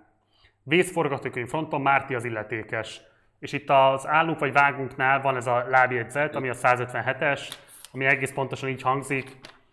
Burkolt kis tiszteladás Mariotto Mamsnak, Elhangzásakor a vezetőségi asztalán ülő Evril minden évben elveszi a boszorkány süvegét, és a karimájánál fogva háromszor elragadtatva körbelengeti a feje körül. Igen, ez, de ez a, igen, ez a, ez nem a kanadaiságára, nem az Évril kanadaiságára vagy kvebekiségére célzás, hanem az ő uh, nyelvtan, nyelvtan mániájára, vagy uh, vagy miére. Ugye tudjuk, hogy ő egy ilyen radikális nyelvművelő csoportnak a tagja, aki a grammatikai szabályokat mindenütt be akarja tartatni, nem csak az iskola falai között, hanem még egyenesen szupermarketeknek a, a e, kiírásaiban is, és nem által mindenféle ilyen kérelmező leveleket küldözgetni a e, esetleg e, hibás, e, hibásan megfogalmazott mondatokkal hirdető szupermarketek vezetőségének is, hogy cseréljék le a, a hibás reklámjaikat. Szóval ez erre, ez a, ez a kis uh, nyelvtani hiba, ami becsúszik itt uh, a Time beszédébe, és amit itt javít, ez erre, erre célzás.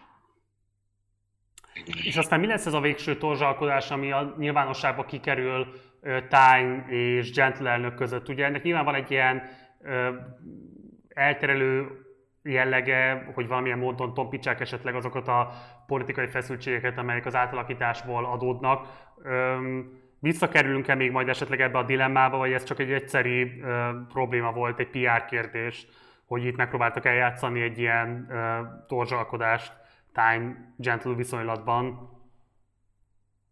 Ez még, ez még vissza fog térni, Tyne egy, Tyne érdemes megjegyeznünk, ezt a szereplőt, ami, akinek, a, akinek a puszta léte egy kicsit árnyalja azt, amiről már annyit beszéltünk itt korábban, hogy Gentle lenne a, a fehér Amerikának az egyszemélyes vezére.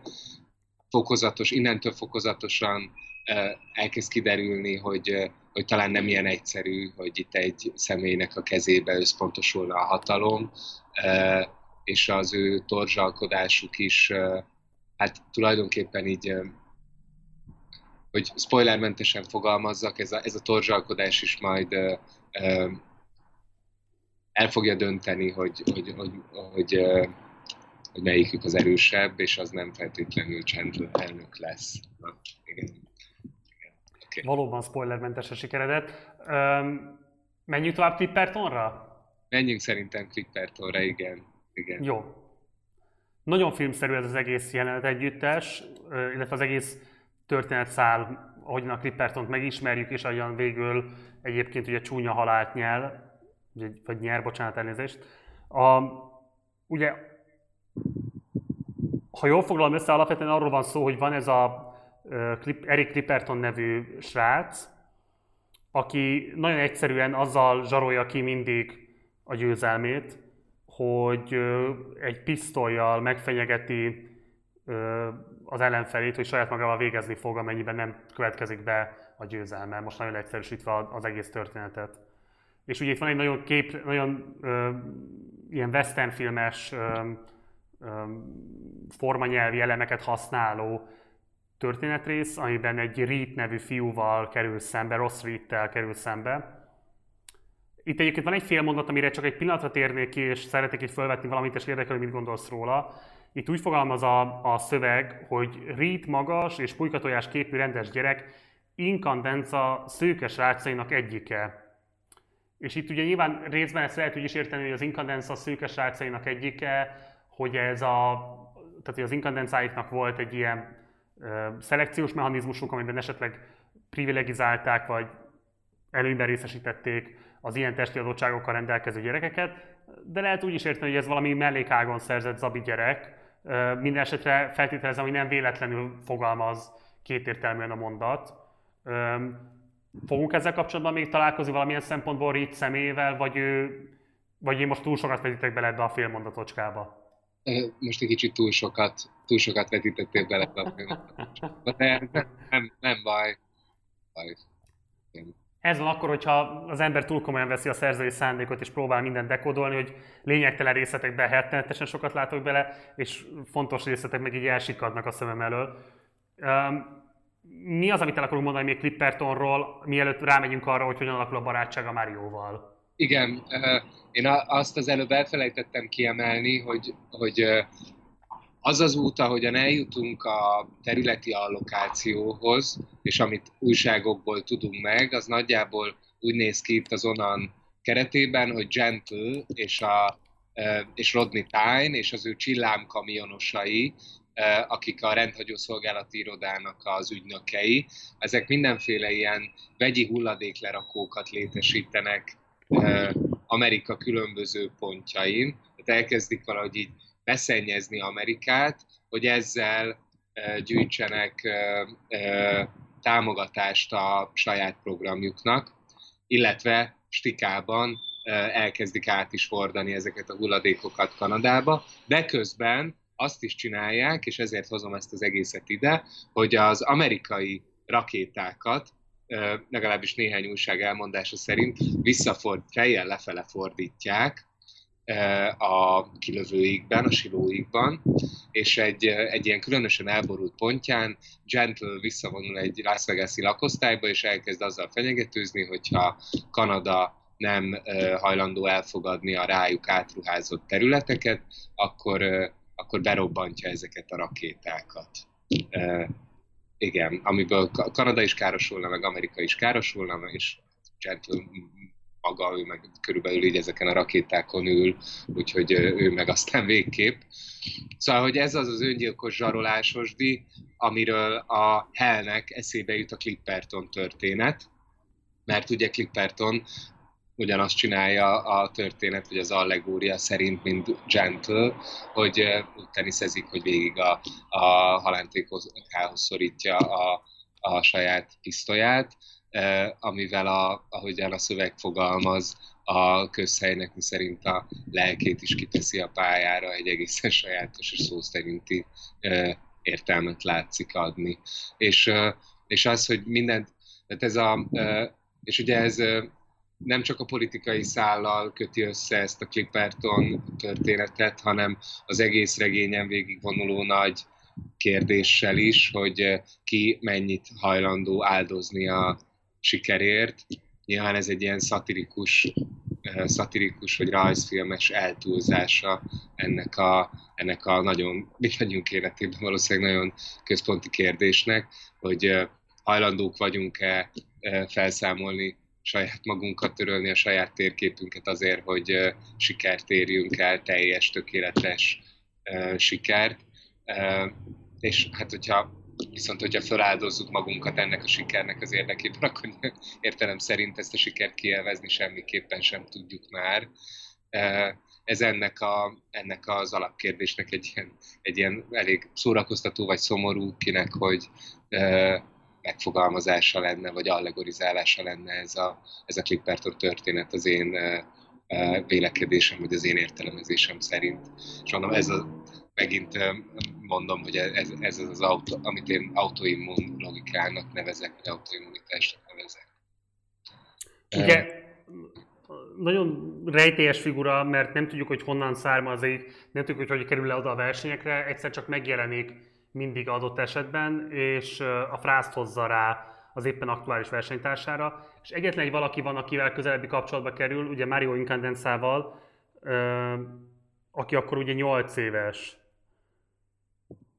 És láthatóan bele viszont nem csak, hogy szót ért, hanem valamilyen módon bizalma is lehet felé, és nem tudom, hogy most előre szaladjunk-e oda, hogy hova konkludálódik a Clipperton történet, vagy maradjunk továbbra is kronológiában.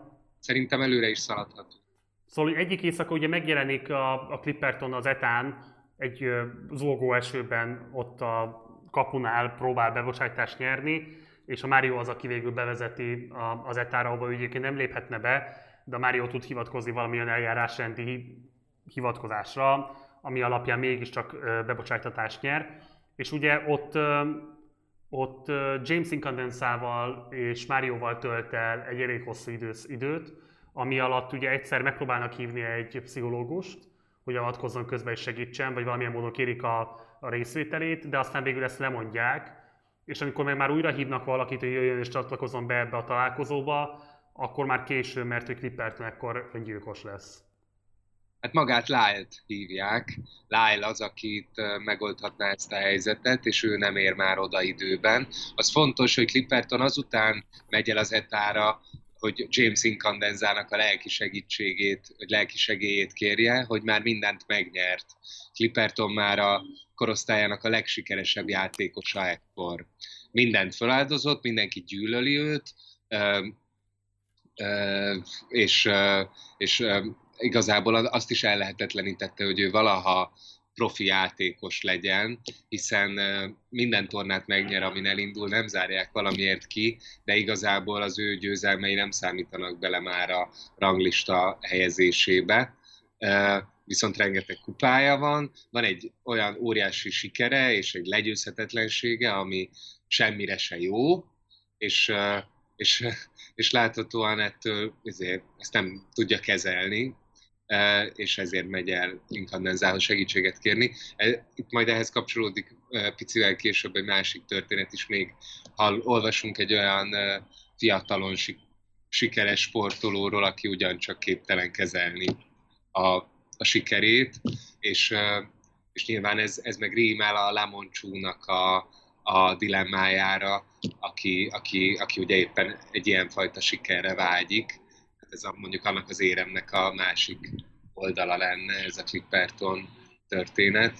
És hát valóban az van, hogy Márióval kerül közeli kapcsolatba, és ott, egy, ott szerintem nagyon-nagyon hát ez egy nagyon-nagyon szép, vagy megindító pillanat. A kettő is, az egyik az első Clippertonos résznek a legvégén, ahogyan megtudjuk, hogy Clippertonról mindösszesen egy ilyen mozgóképes felvétel maradt fent, amit Incandenza készített, és az is véletlenül, mert éppen egy ilyen kísérleti filmet forgatott Incandenza egy tenisztornán, és vele volt Mario is, és Marioval pedig ott volt Clipperton, ott ültek valami lelátónak a tetején, és, és és éppen egy ilyen nagyot nevetnek. Tudjuk a Márióról, hogyha valaki az ő társaságában nevet, vagy valami vicceset mond, akkor a Mário is rögtön ellenállhatatlanul kacagni kezd. Ezt örökíti meg ez a nagyon ilyen meg, meg, megkopott, megfakult ö, ö, fényfoltos kis videófelvétel Clippertonról, illetve Clippertonról fönnmaradt még egy fotó, ami, amin a, ez a bizonyos Ross Reed gratulál neki az első győzelme, Clipperton első pisztolyjal kivívott győzelme után, ez pedig az egyik etás srácnak, aki elmeséli ezt a történetet, a szobája falára van kitéve.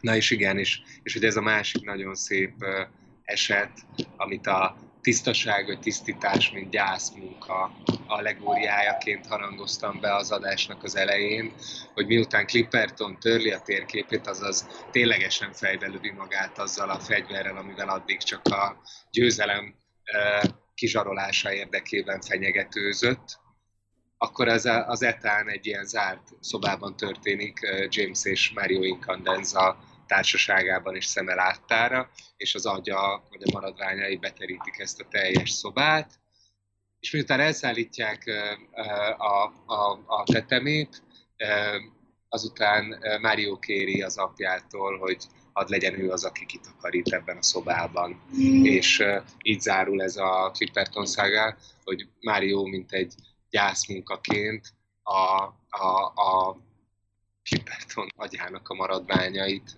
egész éjjel esve kelve, hiszen ő nem tud, Mário nem tud rendesen közlekedni, esve kelve, nagy nehezen egy éjszaka alatt eltakarítja.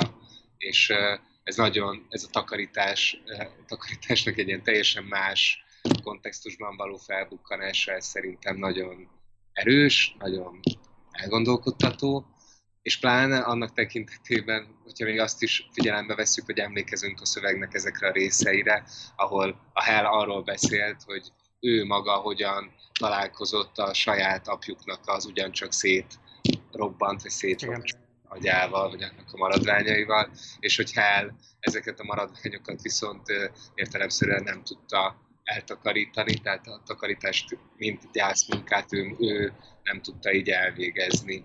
Eh, ahogyan Mário viszont egy, egy elég hasonló helyzetben ezt, ezt meg tudja csinálni, el tudja végezni.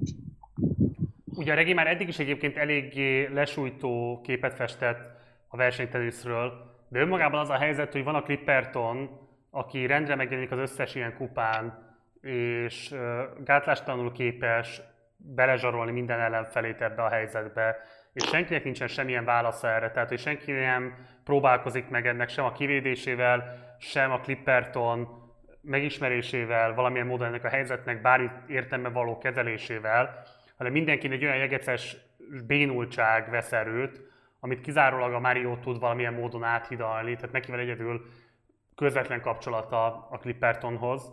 És közben nyilvánvaló, hogy ha egyszer ott van egy ilyen fegyver, ami visszatérően megjelenik, azt előbb vagy utóbb el fogják majd sütni, és az, hogy ez a, a fegyvernek az elsütése, a tényleges térképtörlés aztán a tenisz akadémián következik be, pont azután, hogy így valamilyen módon megpróbál Márióhoz kinyúlni, hogy nem akarom azt mondani, hogy segítséget kérni, azt mondom, hogy, hogy valamilyen módon kapcsolatba kerüljön vele.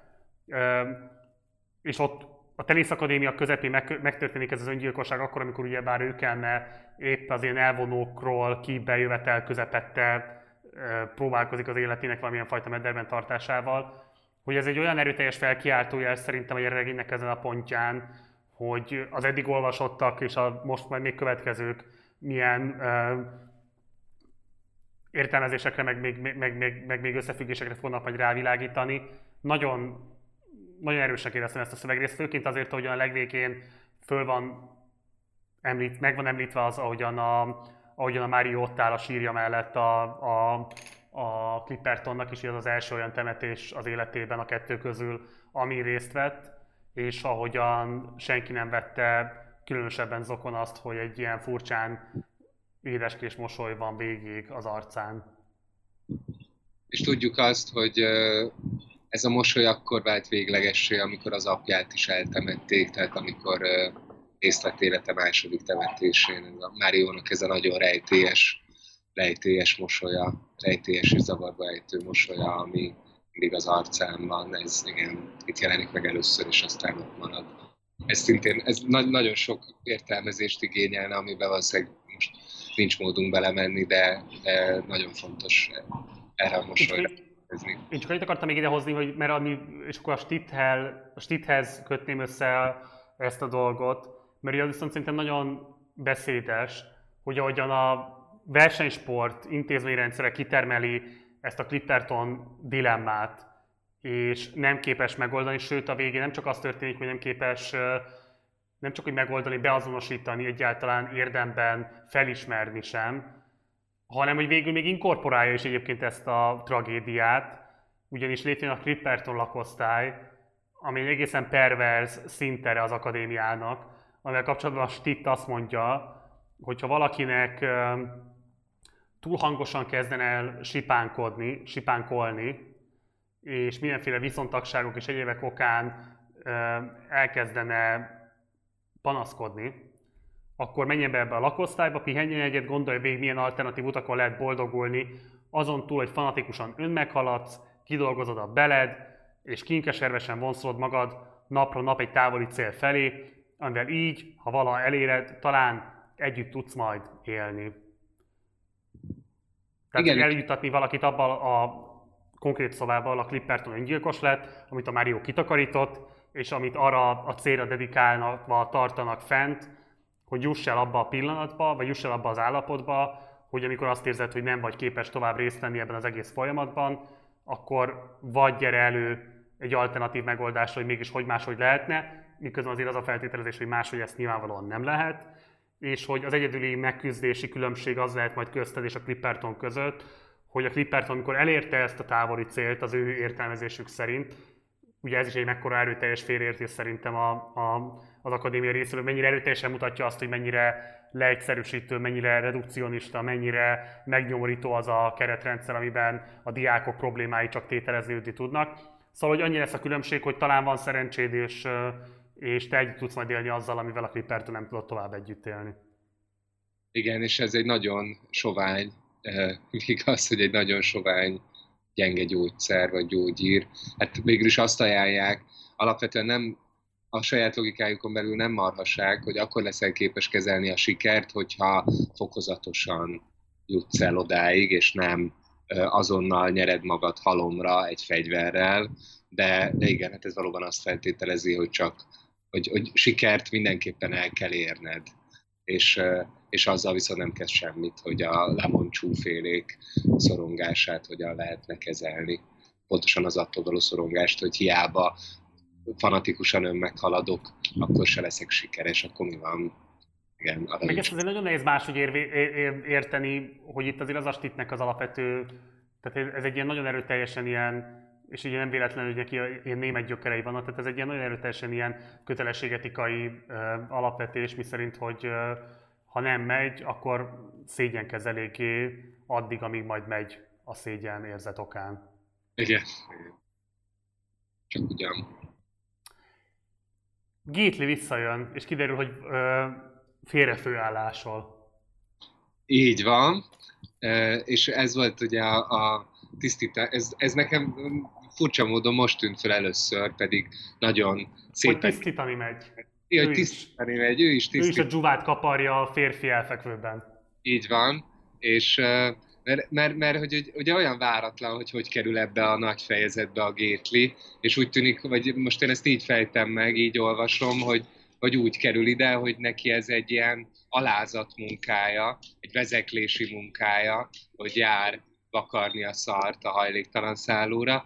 Szerintem nagyon hosszasan nem, nem szükséges ö, ö, belemélyednünk ennek a fejezetnek az olvasásába, elég ö, szórakoztató és ö, ö, tartalmas fejezet, az, ahogyan a Gately ezeken a hajléktalan szállókon mondjuk találkozik a régi ismerőseivel az utcáról, olyanokkal, akiknek nem akik nem kerültek be az éjébe, és nem változott meg fenekesül az életük, hanem csak még mélyebbre süllyedtek a kábítószerben, és a hajléktalanokká váltak.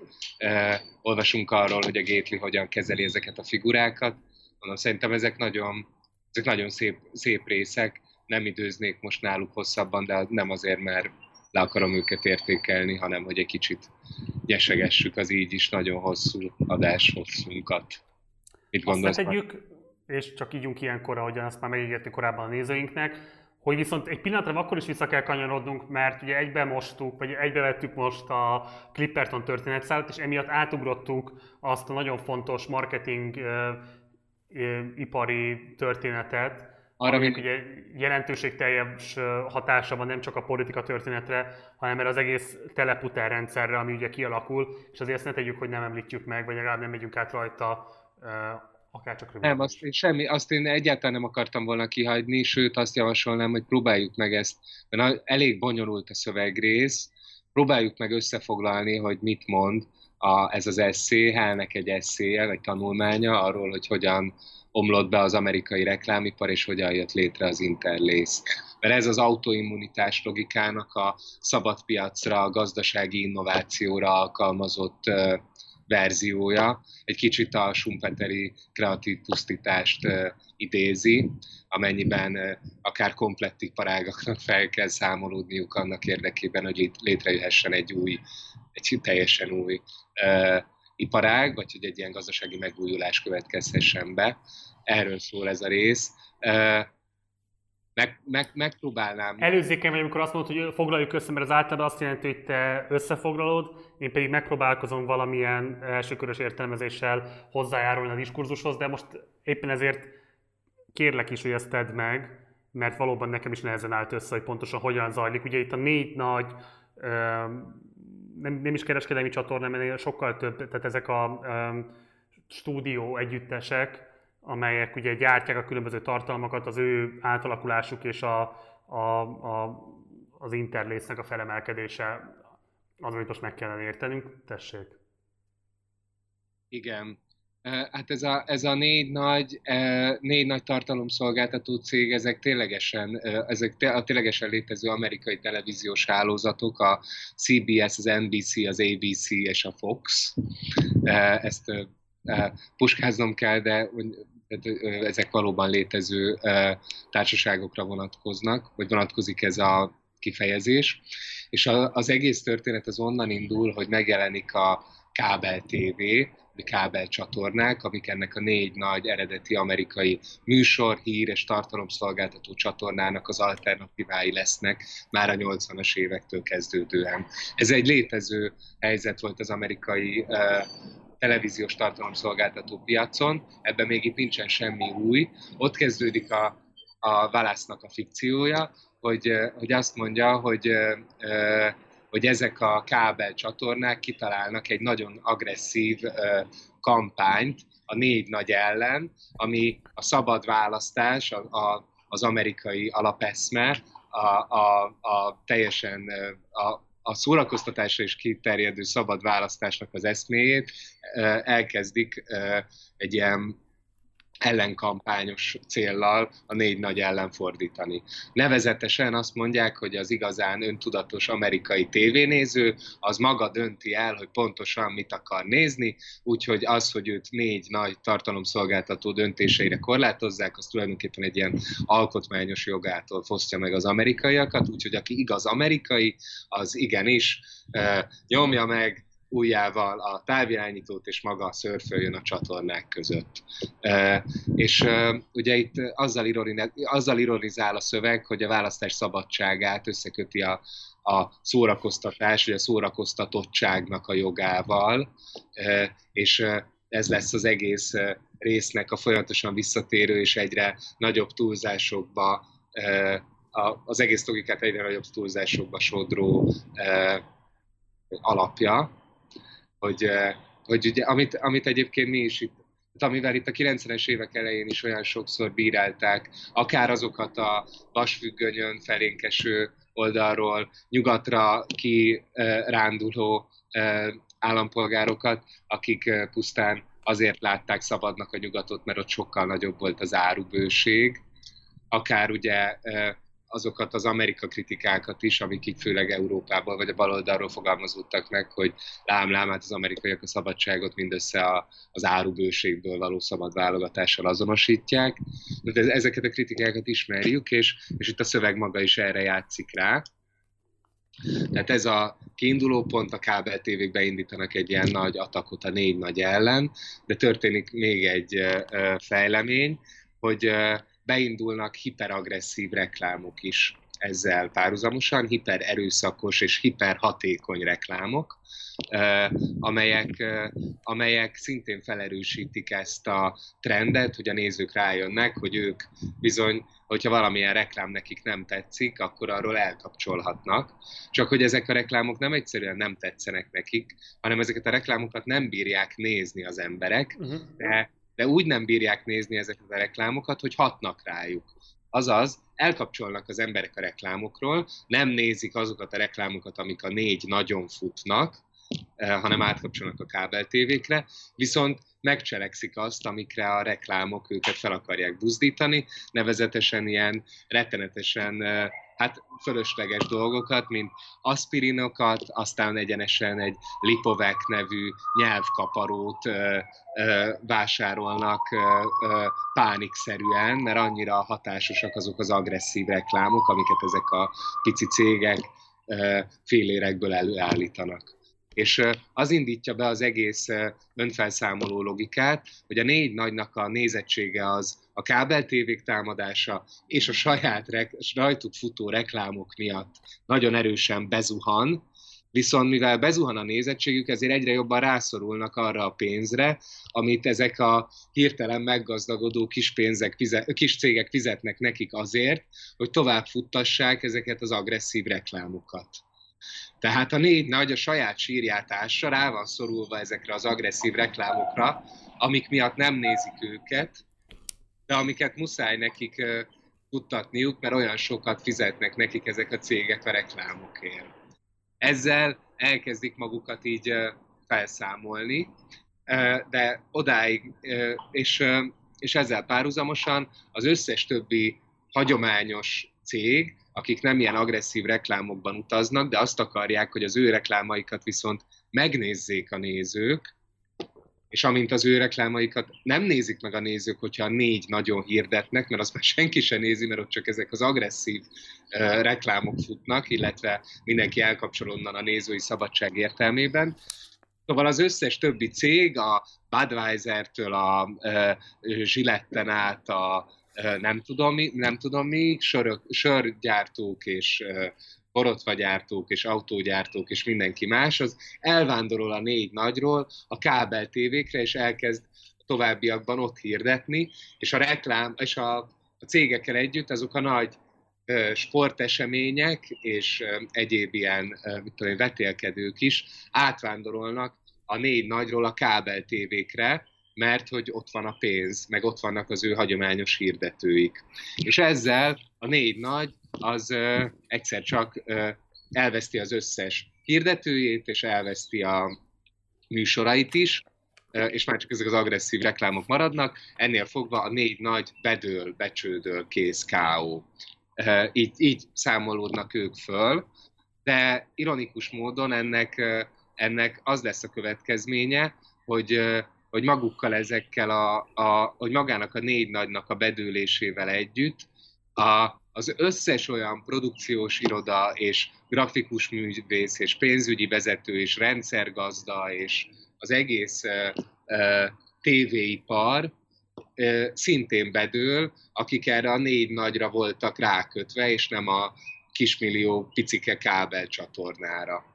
Uh, és ezzel gyakorlatilag elfogynak, a, elfogynak azok a hagyományosan a négy nagy által előállított produktumok, televíziós produktumok, amiken a kábel tévék addig élősködni tudtak, mert ők nem gyártanak igazából olyan ö, saját tartalmat, mint amit a négy nagy állított elő, akik immáron bedöltek.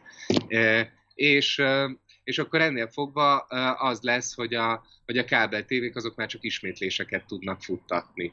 És, és ezzel maga a tévé, mint olyan, tehát maga az a választási szabadság, ami, ami olyan izgalmasnak tűnt addig, az innentől fogva annyira korlátozódik, hogy, hogy lehet a, a régen a négy nagy által legyártott műsorokat különböző kábelcsatornákon nézegetni a végtelenségig, de ez nem annyira izgalmas, mindenki nagyon belefárad, minden, uh, megzuhan az egész tévének a nézettsége, minden megmaradt csatornának a nézettsége, és ekkor a négy nagy fel fog támadni a hamvaiból, egy bizonyos Norin Lassé Forsé nevű fiktív texasi ilyen videokazetta kölcsönző lánc tulajdonosnak az ötlete révén, aki kitalálja az interlészt, és ez tényleg elég hátborzongató, hogy uh, tudjuk, hogy a Netflix is videokölcsönzőként uh, indult, uh, még az Intelligence végtelen tréfa megjelenése után, tehát erről nem tudhatott a válasz, hanem jól kilogikázta, hogy, hogy az lesz, hogy valaki, akinek nagy mennyiségű felhalmozott régi szórakoztatóipari terméke, filmjei, dokumentumfilmjei, régi sportműsorai, mit tudom én, miei vannak a kezében, az majd be fog tudni indítani egy ilyen láncot, és ő magához édesgeti a négy nagyot, vagy hát ami megmaradt belőlük, és az ő infrastruktúrájukat, és az ő archívumukat, és velük együtt kitalál egy ilyen új, immár digitális platformot, amit immár a kábeltévék ellen fog azzal hirdetni, hogy hiába van az embernek 100, 200, 500 vagy akár 1000 darab kábel csatornája, az még mindig nem tényleges szabadság, hiszen a tényleges fogyasztói szabadság az az, hogy nem csatornák között választ az ember, hanem konkrét tartalmak között válogat. Hogyha akar, akkor egész nap hírműsorokat néz, hogyha akar, akkor egész nap uh, NBA döntőket néz, hogyha akar, akkor csak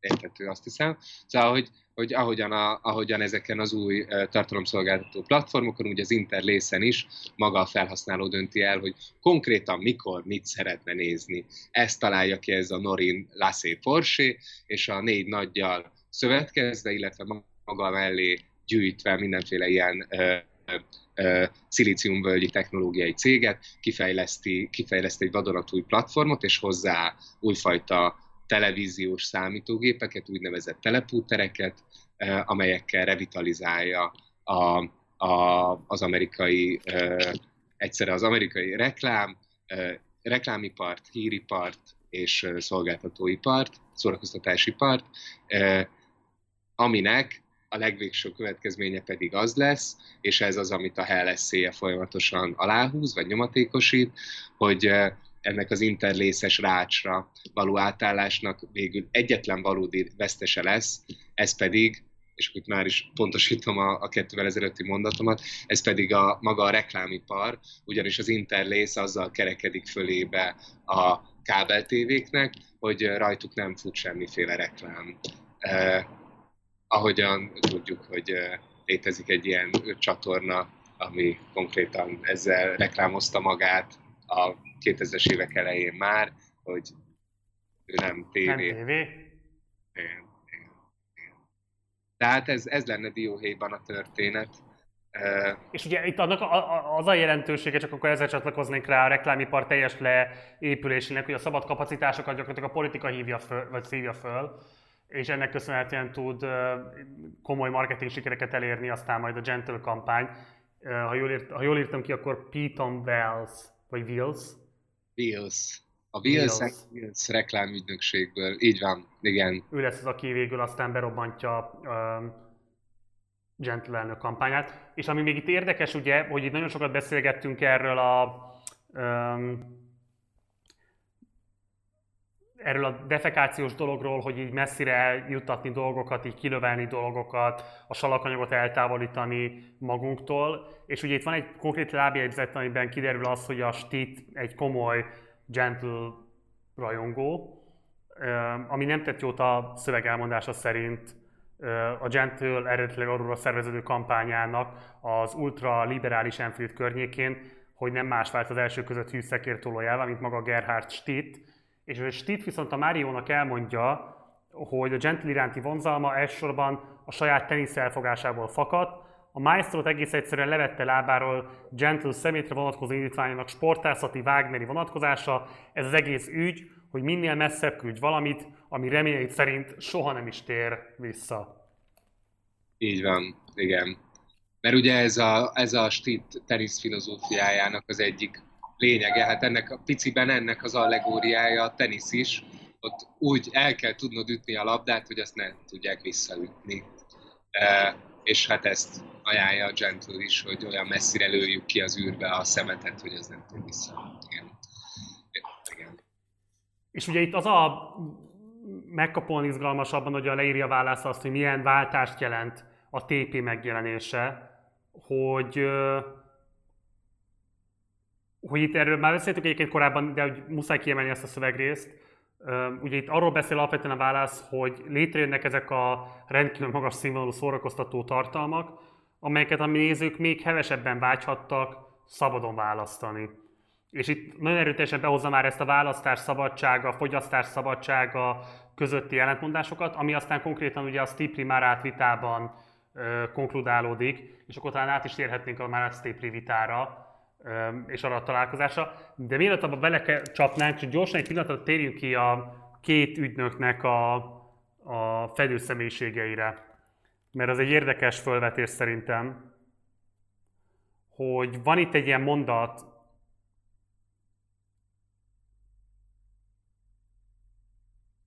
Igen.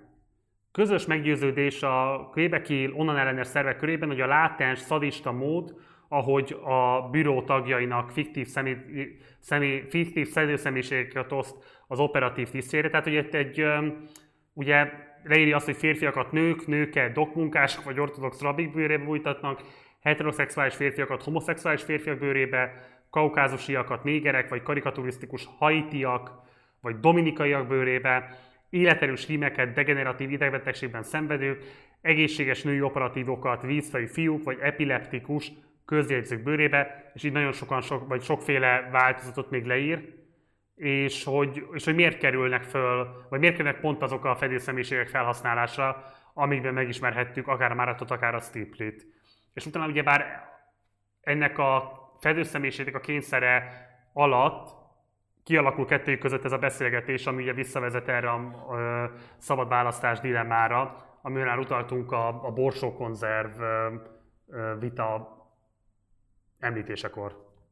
Igen, de az fontos, azt tegyük hozzá, hogy a Márátnak nincsen fedőszemélyisége, ő nem, nem, nem, nem ebbe az ügynökségbe tartozik, ő ugye Kvebeki terrorista.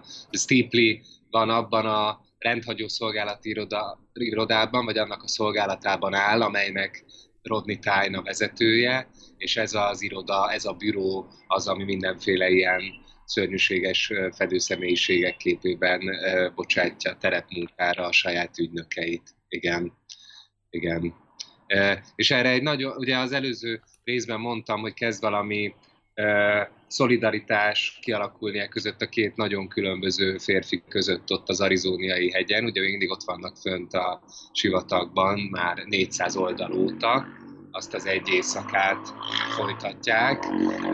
Ezt írja a szöveg, de már hát azt is tudta, hogy a valódi Monsieur Hugh Stipley egy része bizony igényli az abszurd bevetési alteregók megaláztatását, és hogy minél groteszkebbnek és hiteltelenebbnek tűnik álcájában, mert ugye teljesen hiteltelen itt nőnek maszkírozva, ez a mélyebb rész, Stipley mélyebb része, annál megbecsültebbnek és elevenebbnek érzi magát az alakítás megalázó kísérletére tett előkészületek során. Óriás nőként, vagy sápat negroidként, vagy gutaütött muzsikus parézises remegéseként érzett sérelme, a kiosztott alakítás hajtóanyaga örömmel fogadja, hogy alárendelheti személyiségét és méltóságát éppen a ma rólnak, a ma szerepnek, amely megsérti személyisége méltóságát. Tehát az, tehát a Stipley abban, abban találja meg a méltóságát, ami megsérti a mél, személyisége méltóságát. Minél jobban aláveti magát, annál megbecsültebbnek érzi magát, vagy fontosabbnak a munkáját. Ez nyilván én ez a attól vagyok minél értékesebb, hogy minél jobban belemarok a saját megbecsülésembe, lelkembe, testembe. Ez a, ez a az ön, önkínzó logika az, ami, itt, aminek egy újabb válfaját láthatjuk itt Steve Flynn, már hát megfigyelése szerint, és ezt most ahhoz akartam kötni, hogy, hogy hát itt látszik, hogy, hogy Márátban van, van ez iránt valamiféle megértés, vagy van, van képes ezt detektálni a másik, a másik férfiban. Nekem az volt az érdekes ebben a vitában kettőjük között, hogy itt egyrésztről elindul egy nagyon izgalmas összekeveredése a boldogság kérdésnek, ezzel az amerikai típusú, nagyon meghatározó közgazdaságtani vitával, hogy nevezetesen ez a trickle-down elgondolás, miszerint hogyan tehát hogyan keletkezik ugye, a, vagy hogyan, hogyan ö, osztódik szét a megtermelt javakból keletkezett felesleg a társadalomban, vagy hogyan részesülnek emberek a megtermelt javakból. És itt van a Stapleynek egy mondata, miszerint az amerikai szellem, a mi jó szerencsénk, hogy egyesek az amerikai történelmi pontján rájöttek, hogy amiben minden amerikai szabadon törekedhet a saját javának a maximalizálására, az végeredményben mindenki javát maximalizálja. Tehát van egy ilyen teljesen ö, megkérdőjelezhetetlen meggyőződése abban, hogy az a társadalmi és a, a, a, a gazdasági javaknak a termelésére kialakított gondolkodásmód, amiként ugye alapvetően neoliberális állammal kapcsolódik össze, azt még mindig úgy idézi vissza, mint egy ilyen megkérdőjelezhetetlen álláspontot, miközben ugye már szerintem a válasz idejében is ez egy erőteljesen kihívásokkal küzdködő elgondolás volt, mostanra meg azért alapvetően létjogosultságot nyert, hogy igen komoly szenvedések eredője volt ez a fajta ö, társadalomszervezési és, és, és termelési elgondolás. Igen, és ezt, igazából ezt már a Maret is elleneveti. Ugye ez, ez tényleg, amit a Stipley felmond, az egy ilyen klasszikus utilitarista megközelítésmód, 19. század végi, meghintve ezzel az amerikai uh, cukor, cukormázzal, uh, ahol a Stipley elmondja, hogy ő mire vágyik, hogy mi egy fehér amerikai férfinek a, a, a jó öreg alap amerikai álmai és ideájai, szabadság az zsarnoksággal szemben, az állami túlhatalommal és megfélemlítéssel, a szólás és vélemény szabadság bármi nemű korlátozásával szemben. Tehát, hogy ezek lennének az ő vágyai, sok hasznos munka, ahhoz mért szabadidő, egy szerető feleség, stb jó mosogatógép, és stb. Uh, szóval, hogy ez, amit itt felmond, vagy eldalol, és amit valószínűleg komolyan gondol, azt a Marát rögtön betámadja azzal, hogy igen, és ennek az az ára, hogy mi kanadaiak, vagy kvebekiek szívunk miattatok. Tehát, hogy uh, azt mondja, hogy a te, uh, a te élvezetednek, ami nélkülözésünk vagy fájdalmunk a következménye és egyben feltétele. És tulajdonképpen ezen ezen megy a vitának a, az egyik része, de szerintem ennél is fontosabb a másik része, amit a Márát mond, ennél is érdemesebb figyelembe vennünk, mert ugye arra kérdez rá a, a Marát, és ezzelnek a párbeszédnek szerintem a magva, a lényege, arra kérdez rá, hogy miért is féltek ti annyira attól, hogy mi rátok szabadítunk egy szórakoztatást. Miért féltek akkor, hogyha az egész kultúrátok, életmódotok azon alapul, hogy szórakoztatásokat szabadon választotok és fogyasztotok. Illetve azon alapul, hogy maximalizálni akarjátok az élvezeteteket. Akkor miért van az, hogy láthatóan az egész amerikai titkosszolgálat az rá van állva arra, hogy minket, köveki terroristákat meggátoljon abban, hogy a tökéletes szórakoztatást, amit egyébként ti állítottatok elő, azt felkínáljuk a ti állampolgáraitoknak elfogyasztásra.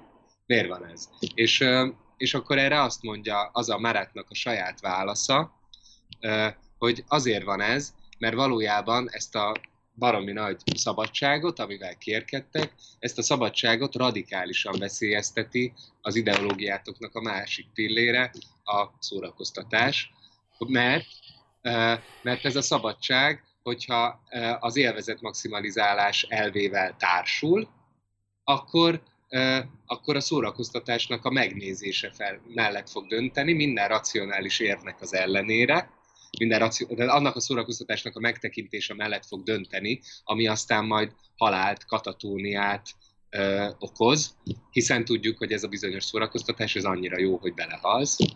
És azt mondja a Marat, hogy hát ö, itt bukik meg a ti rendszeretek, nem is azon, hogy, mert az nem érdekel titeket, hogy a ti örömötöknek az egész világ maradék részének a leigázása, szemétbe borítása, elpusztítása ára, az ára, ezt leszarjátok, szó szerint, viszont attól teljes joggal rettegtek, hogy, hogy, hogy valójában hogy kiderül, hogy a ti állampolgáraitok azok nem szabadok, mert az élvezet maximalizálásra törekednek, akár a saját maguknak, nem csak a szabadságotoknak, hanem az életeknek a felszámolása árán is. Hogy végeredményben a szórakoztatottság az magasabb rendű lesz, mint az életük az amerikai állampolgároknak, inkább választják a halálos szórakozást, mint azt, hogy lemondjanak róla, mint hogy amellett döntsenek, hogy inkább nem nézik meg.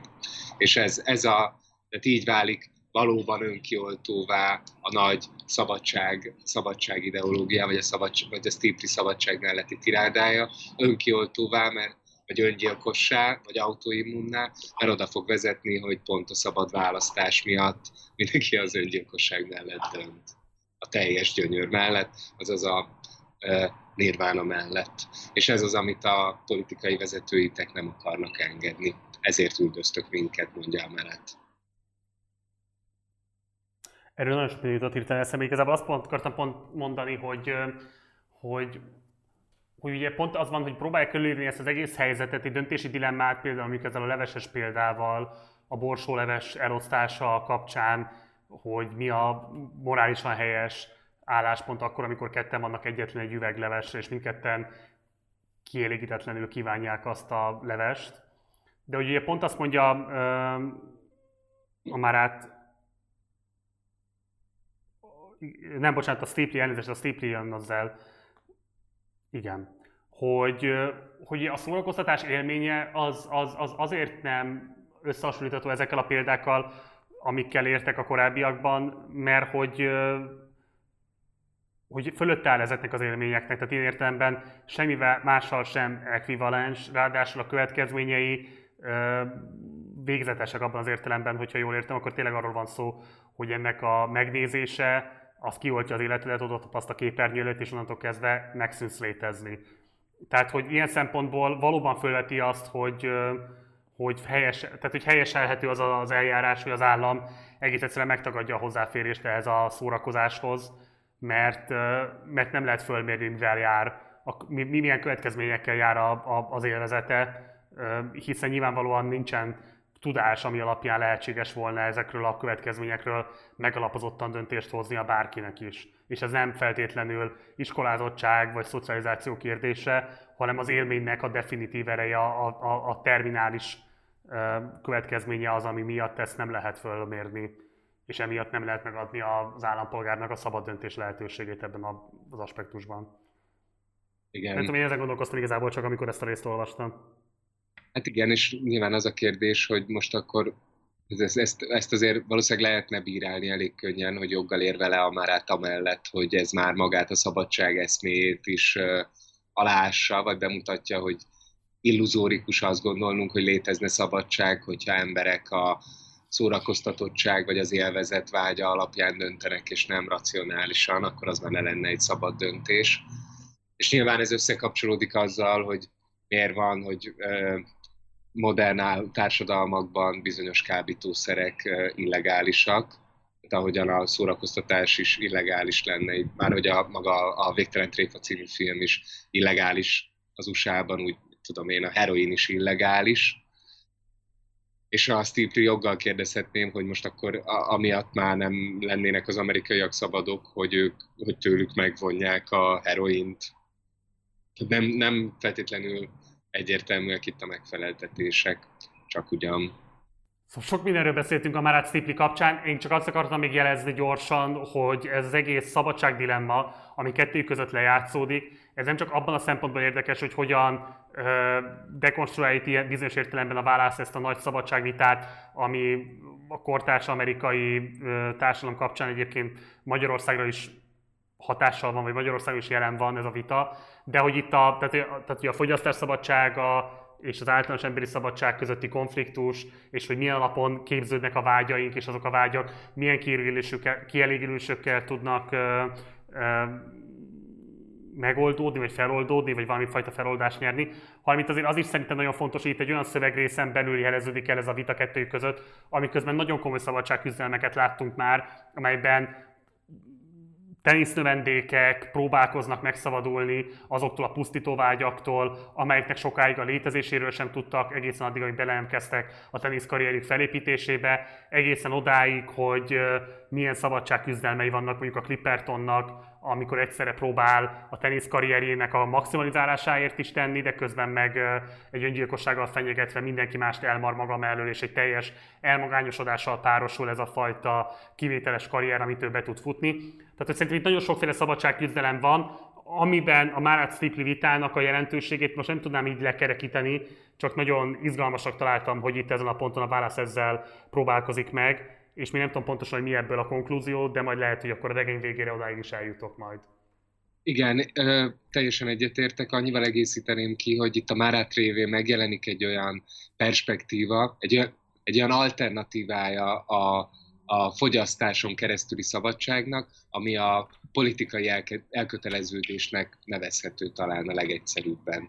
A Márát ezt az állam melletti elköteleződésként viszi színre, ilyen hegeliánus módon, tehát itt ez persze egy erős korlátja a szövegnek, hogy a politikai elköteleződés az nem valamilyen kisebbségi mozgalomként jelenik meg, vagy ellenkulturális mozgalomként jelenik meg, hanem egy államhatalom melletti elköteleződésként, de most ezt tegyük félre, nagyon sokat lehetne bírálni, de annyi bizonyos, hogy itt a, a, az amerikai teljes fogyasztás, mint szabadsággal szemben egy ilyen politikai alternatíva állna, hogy úgy, tudunk kiverek, úgy tudjuk kiverekedni magunkat ebből a, a vágyak által dominált, folyamatosan kielégíthetetlen vágyak és állandó fogyasztás által dominált létmódból, hogyha egy ennél magasabb rendű erkölcsi, morális entitás mellett, amit figurativizálhat egy állam, de mondjuk figurativizálhatna egy párt is, vagy egy ügy, vagy egy terrorszervezet, vagy egy egyszerű politikai mozgalom, amellett köteleződünk el.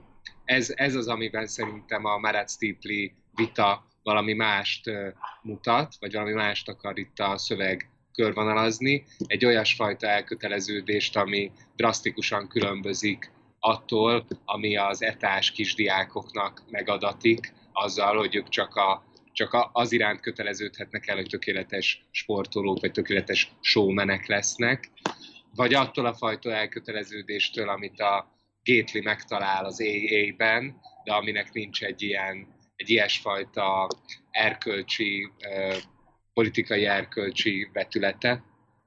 És az egy más kérdés, hogy itt a, a Márát az egy elég komikus figura, és mondom az, amit, amit ő itt ajánlana, hogy mi mellett köteleződhetünk el politikailag, az nem túl meggyőző, ráadásul ő maga is az ő sorsa az, hogy ő igazából elárulja ezt az ügyet, hogy a feleségét megmentse. Az is kicsit alássa az ő érveinek a meggyőző erejét, de ez lenne, hogyha, hogyha szorosabbról nézzük, akkor ez lenne itt az ajánlata a szövegnek. Ebbe lenne más, azt hiszem. Egyetlen tisztázást engedj még meg, mielőtt lezárjuk ezt a mai adást. Próbáltam előkeresni, de most csak fejből fogom tudni mondani, hogy itt, itt nem, meg is van, hogy ugye itt elmondja a szöveg, hogy a Márát felesége koponya nélküli újszülöttként jött világra. És hogy volt már egy ilyen babánk, csak nem találtam meg, hogy pontosan hol. Hát például itt a, többször is van, de például az Onantiádában, amikor az újságcikkeket olvassuk, ott egyszer csak van egy olyan szakasz, most nem tudom pontosan mondani, amikor megsokasodnak az olyan hírek, hogy a szennyezettebb régiókban nagyon sok kormány nélküli kisbaba született, és elkezdtek ilyen mutáns fajok is megjelenni. Az egész flóra és fauna felborul, ugye hihetetlenül feldúsulnak ezek a területek, tehát ez nem egy olyan mutáció következik be, hogy egyszerűen így lerombolná az ottani flórát és faunát, hanem inkább így egy topzódás indul be mutáció révén, de ez a topzódás, ez néha átcsap ilyen, ilyesfajta a gyerekeknek a mondjam, genetikai térképének a, a, a torzulásába, vagy néha magát a, a termést is letarolja, egymást váltogatják nagyon termékeny és teljesen terméketlen időszakok, és bizony igen, a Máráknak a felesége is ennek a, az egyik áldozata, sok egyebek, sok, sok a mások, másokkal egyetemben. Igen. Uh, igen. Én Kerekítsük egy... le most még a szponzorált idő kérdésével? Kerekítsük le szerintem a szponzorált idő kérdésével, ahova én igazából uh, hát két, két dolgot akartam volna kiemelni, de előbb mondd el te, hogy, hogy neked mi volt ide a gondolatod. Igazából csak zseniálisnak találtam, hogy végül egyébként, ugye nyilván nagyon régóta gondolkodtam rajta, hogy mi az Isten szoríthatta rá a teljes társadalmat, hogy az idejüket egy ilyen balfasz módon különböző termékekkel és szolgáltatásokkal azonosítsák, és hát nyilvánvalóan mi más, mint a pénzszűke, és az, hogy finanszírozni lehessen ezt az egész önpusztító termelést, ami ugye úgy próbálja magától eltávolítani a termelés keltette károkat, hogy így kihelyezi egy lecsatolt területre, és ott felhalmozza az így keletkezett salakanyagot, és hogy ez még borzalmasabb legyen, ennek a költségeit, az átalakítás költségeit azt az idő privatizálásából finanszírozzák, ami egyszerűen zseniális kapitalizmus kritika. Nem tudok igazából itt hozzátenni. Igen, ez, ez szerintem is nagyon jó, és még hát esetleg annyit lehet aláhúzni, hogy konkrétan az a, az a hát ez, ez a pont az én szerintem, hogy, hogy konkrétan az a, szituáció, amiben a Gentleben megszületik ez az ötlet, az egy, az egy ilyen Las vegas vagy hasonló futballgála, ahol egyébként tudjuk más szövegrészekből, hogy az Orin rúgása az, ami az Orin inkandenzának egy hatalmas rúgása az, ami a gentle teljesen elbűvöli, de nem emiatt, dönt, nem emiatt jut eszébe ez a dolog, hanem mert látja, hogy átnevezték ezt a gálát, ő még évtizeddel korábban énekelt ott croonerként, elénekelte ott az amerikai himnuszt Kós Jánosként, de most már átnevezték ezt a gálát, az az új neve, hogy Ken L. Ration Magnavox Camper biztosító for Sepia Bowl. És uh, innen jön az ötlet, és ez csak azért mondom, hogy ez a pont az én, mert hogy itt ez egy biztosító, tehát hogy egy, egy, egy biztosító társaság az, ami, ami, ami az ötletet adja, ami, ami szerintem még, mondjam, még erősebbé teszi ezt a, ezt a fricskát, hogy nem egy akármilyen vállalat az, ami saját magát hirdeti, hanem egy ennyire paradox, ennyire ellentmondásos státuszú, pláne az amerikai egészségügyet és stb. ismerve paradox státuszú társaság, mint egy biztosító, ami még csak nem is termel semmit. És hát amire, hát igen. Szóval ugye, amire egy ilyen, egy ilyen igazán felelős társadalompolitika megléte esetében talán ebben a formában nem is lenne szükség.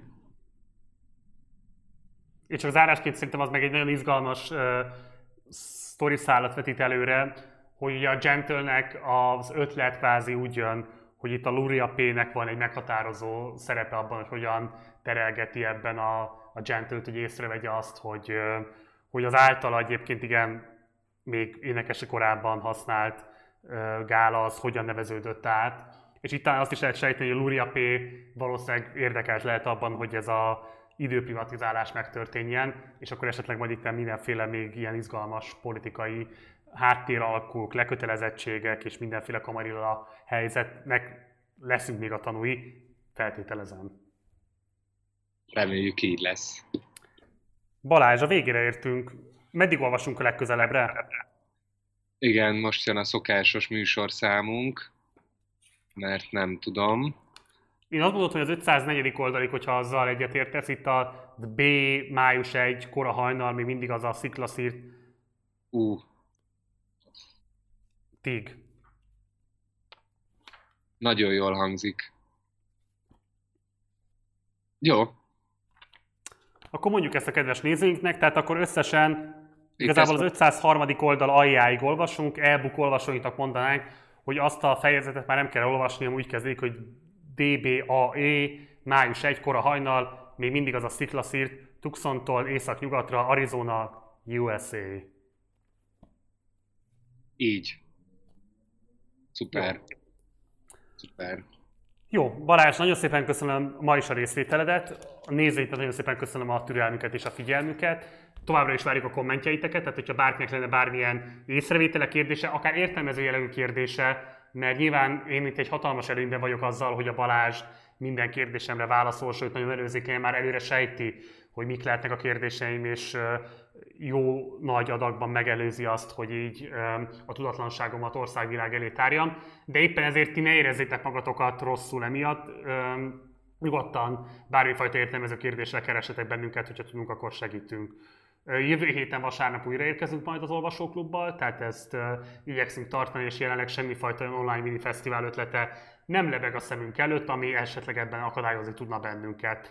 Úgyhogy jövő vasárnap újra végtelen tréfa olvasóklub. Jövő héten végig napi adások lesznek még, tehát minden este 6 órától várunk majd benneteket, hogy pontosan milyen műsorokkal, azt hétfő reggel majd megosztjuk veletek, de lényeg az, hogy a hónap végéig továbbra is még napi szinten jelentkezik majd a Partizán. A nyár folyamán egyébként majd utána júliustól heti adások lesznek, de az olvasóklub továbbra is minden héten megy a heti adások mellett iratkozz a csatornára, ezt eddig még nem tetted volna meg. A Facebook oldalra megint hangsúlyozom, hogy csak azért iratkozatok föl, mert ha esetleg bármilyen elakadás van, vagy bármilyen technikai információ átadása van, akkor annak az az elsődleges platformja, tehát ott érdemes követni szintén minket. Illetve gyertek el a Partizán Társalgó nevű Facebook csoportunkba, mert nagyon sokan szoktatok oda is posztolni különböző válaszos tartalmakat, és akkor azokról is szoktak ilyen mindenféle mini diszkusziók megindulni. Tehát ezek a felületeink vannak, ahol várunk benneteket, illetve hogyha tetszenek a videóink, akkor kérlek, hogy szálljatok be a finanszírozásunkba, a Patreon oldalunkon keresztül, ennek a linkje szintén elérhető itt a leírásban. Jövő héten találkozunk, munkatársaim jövően köszönöm szépen a figyelmet, ciao.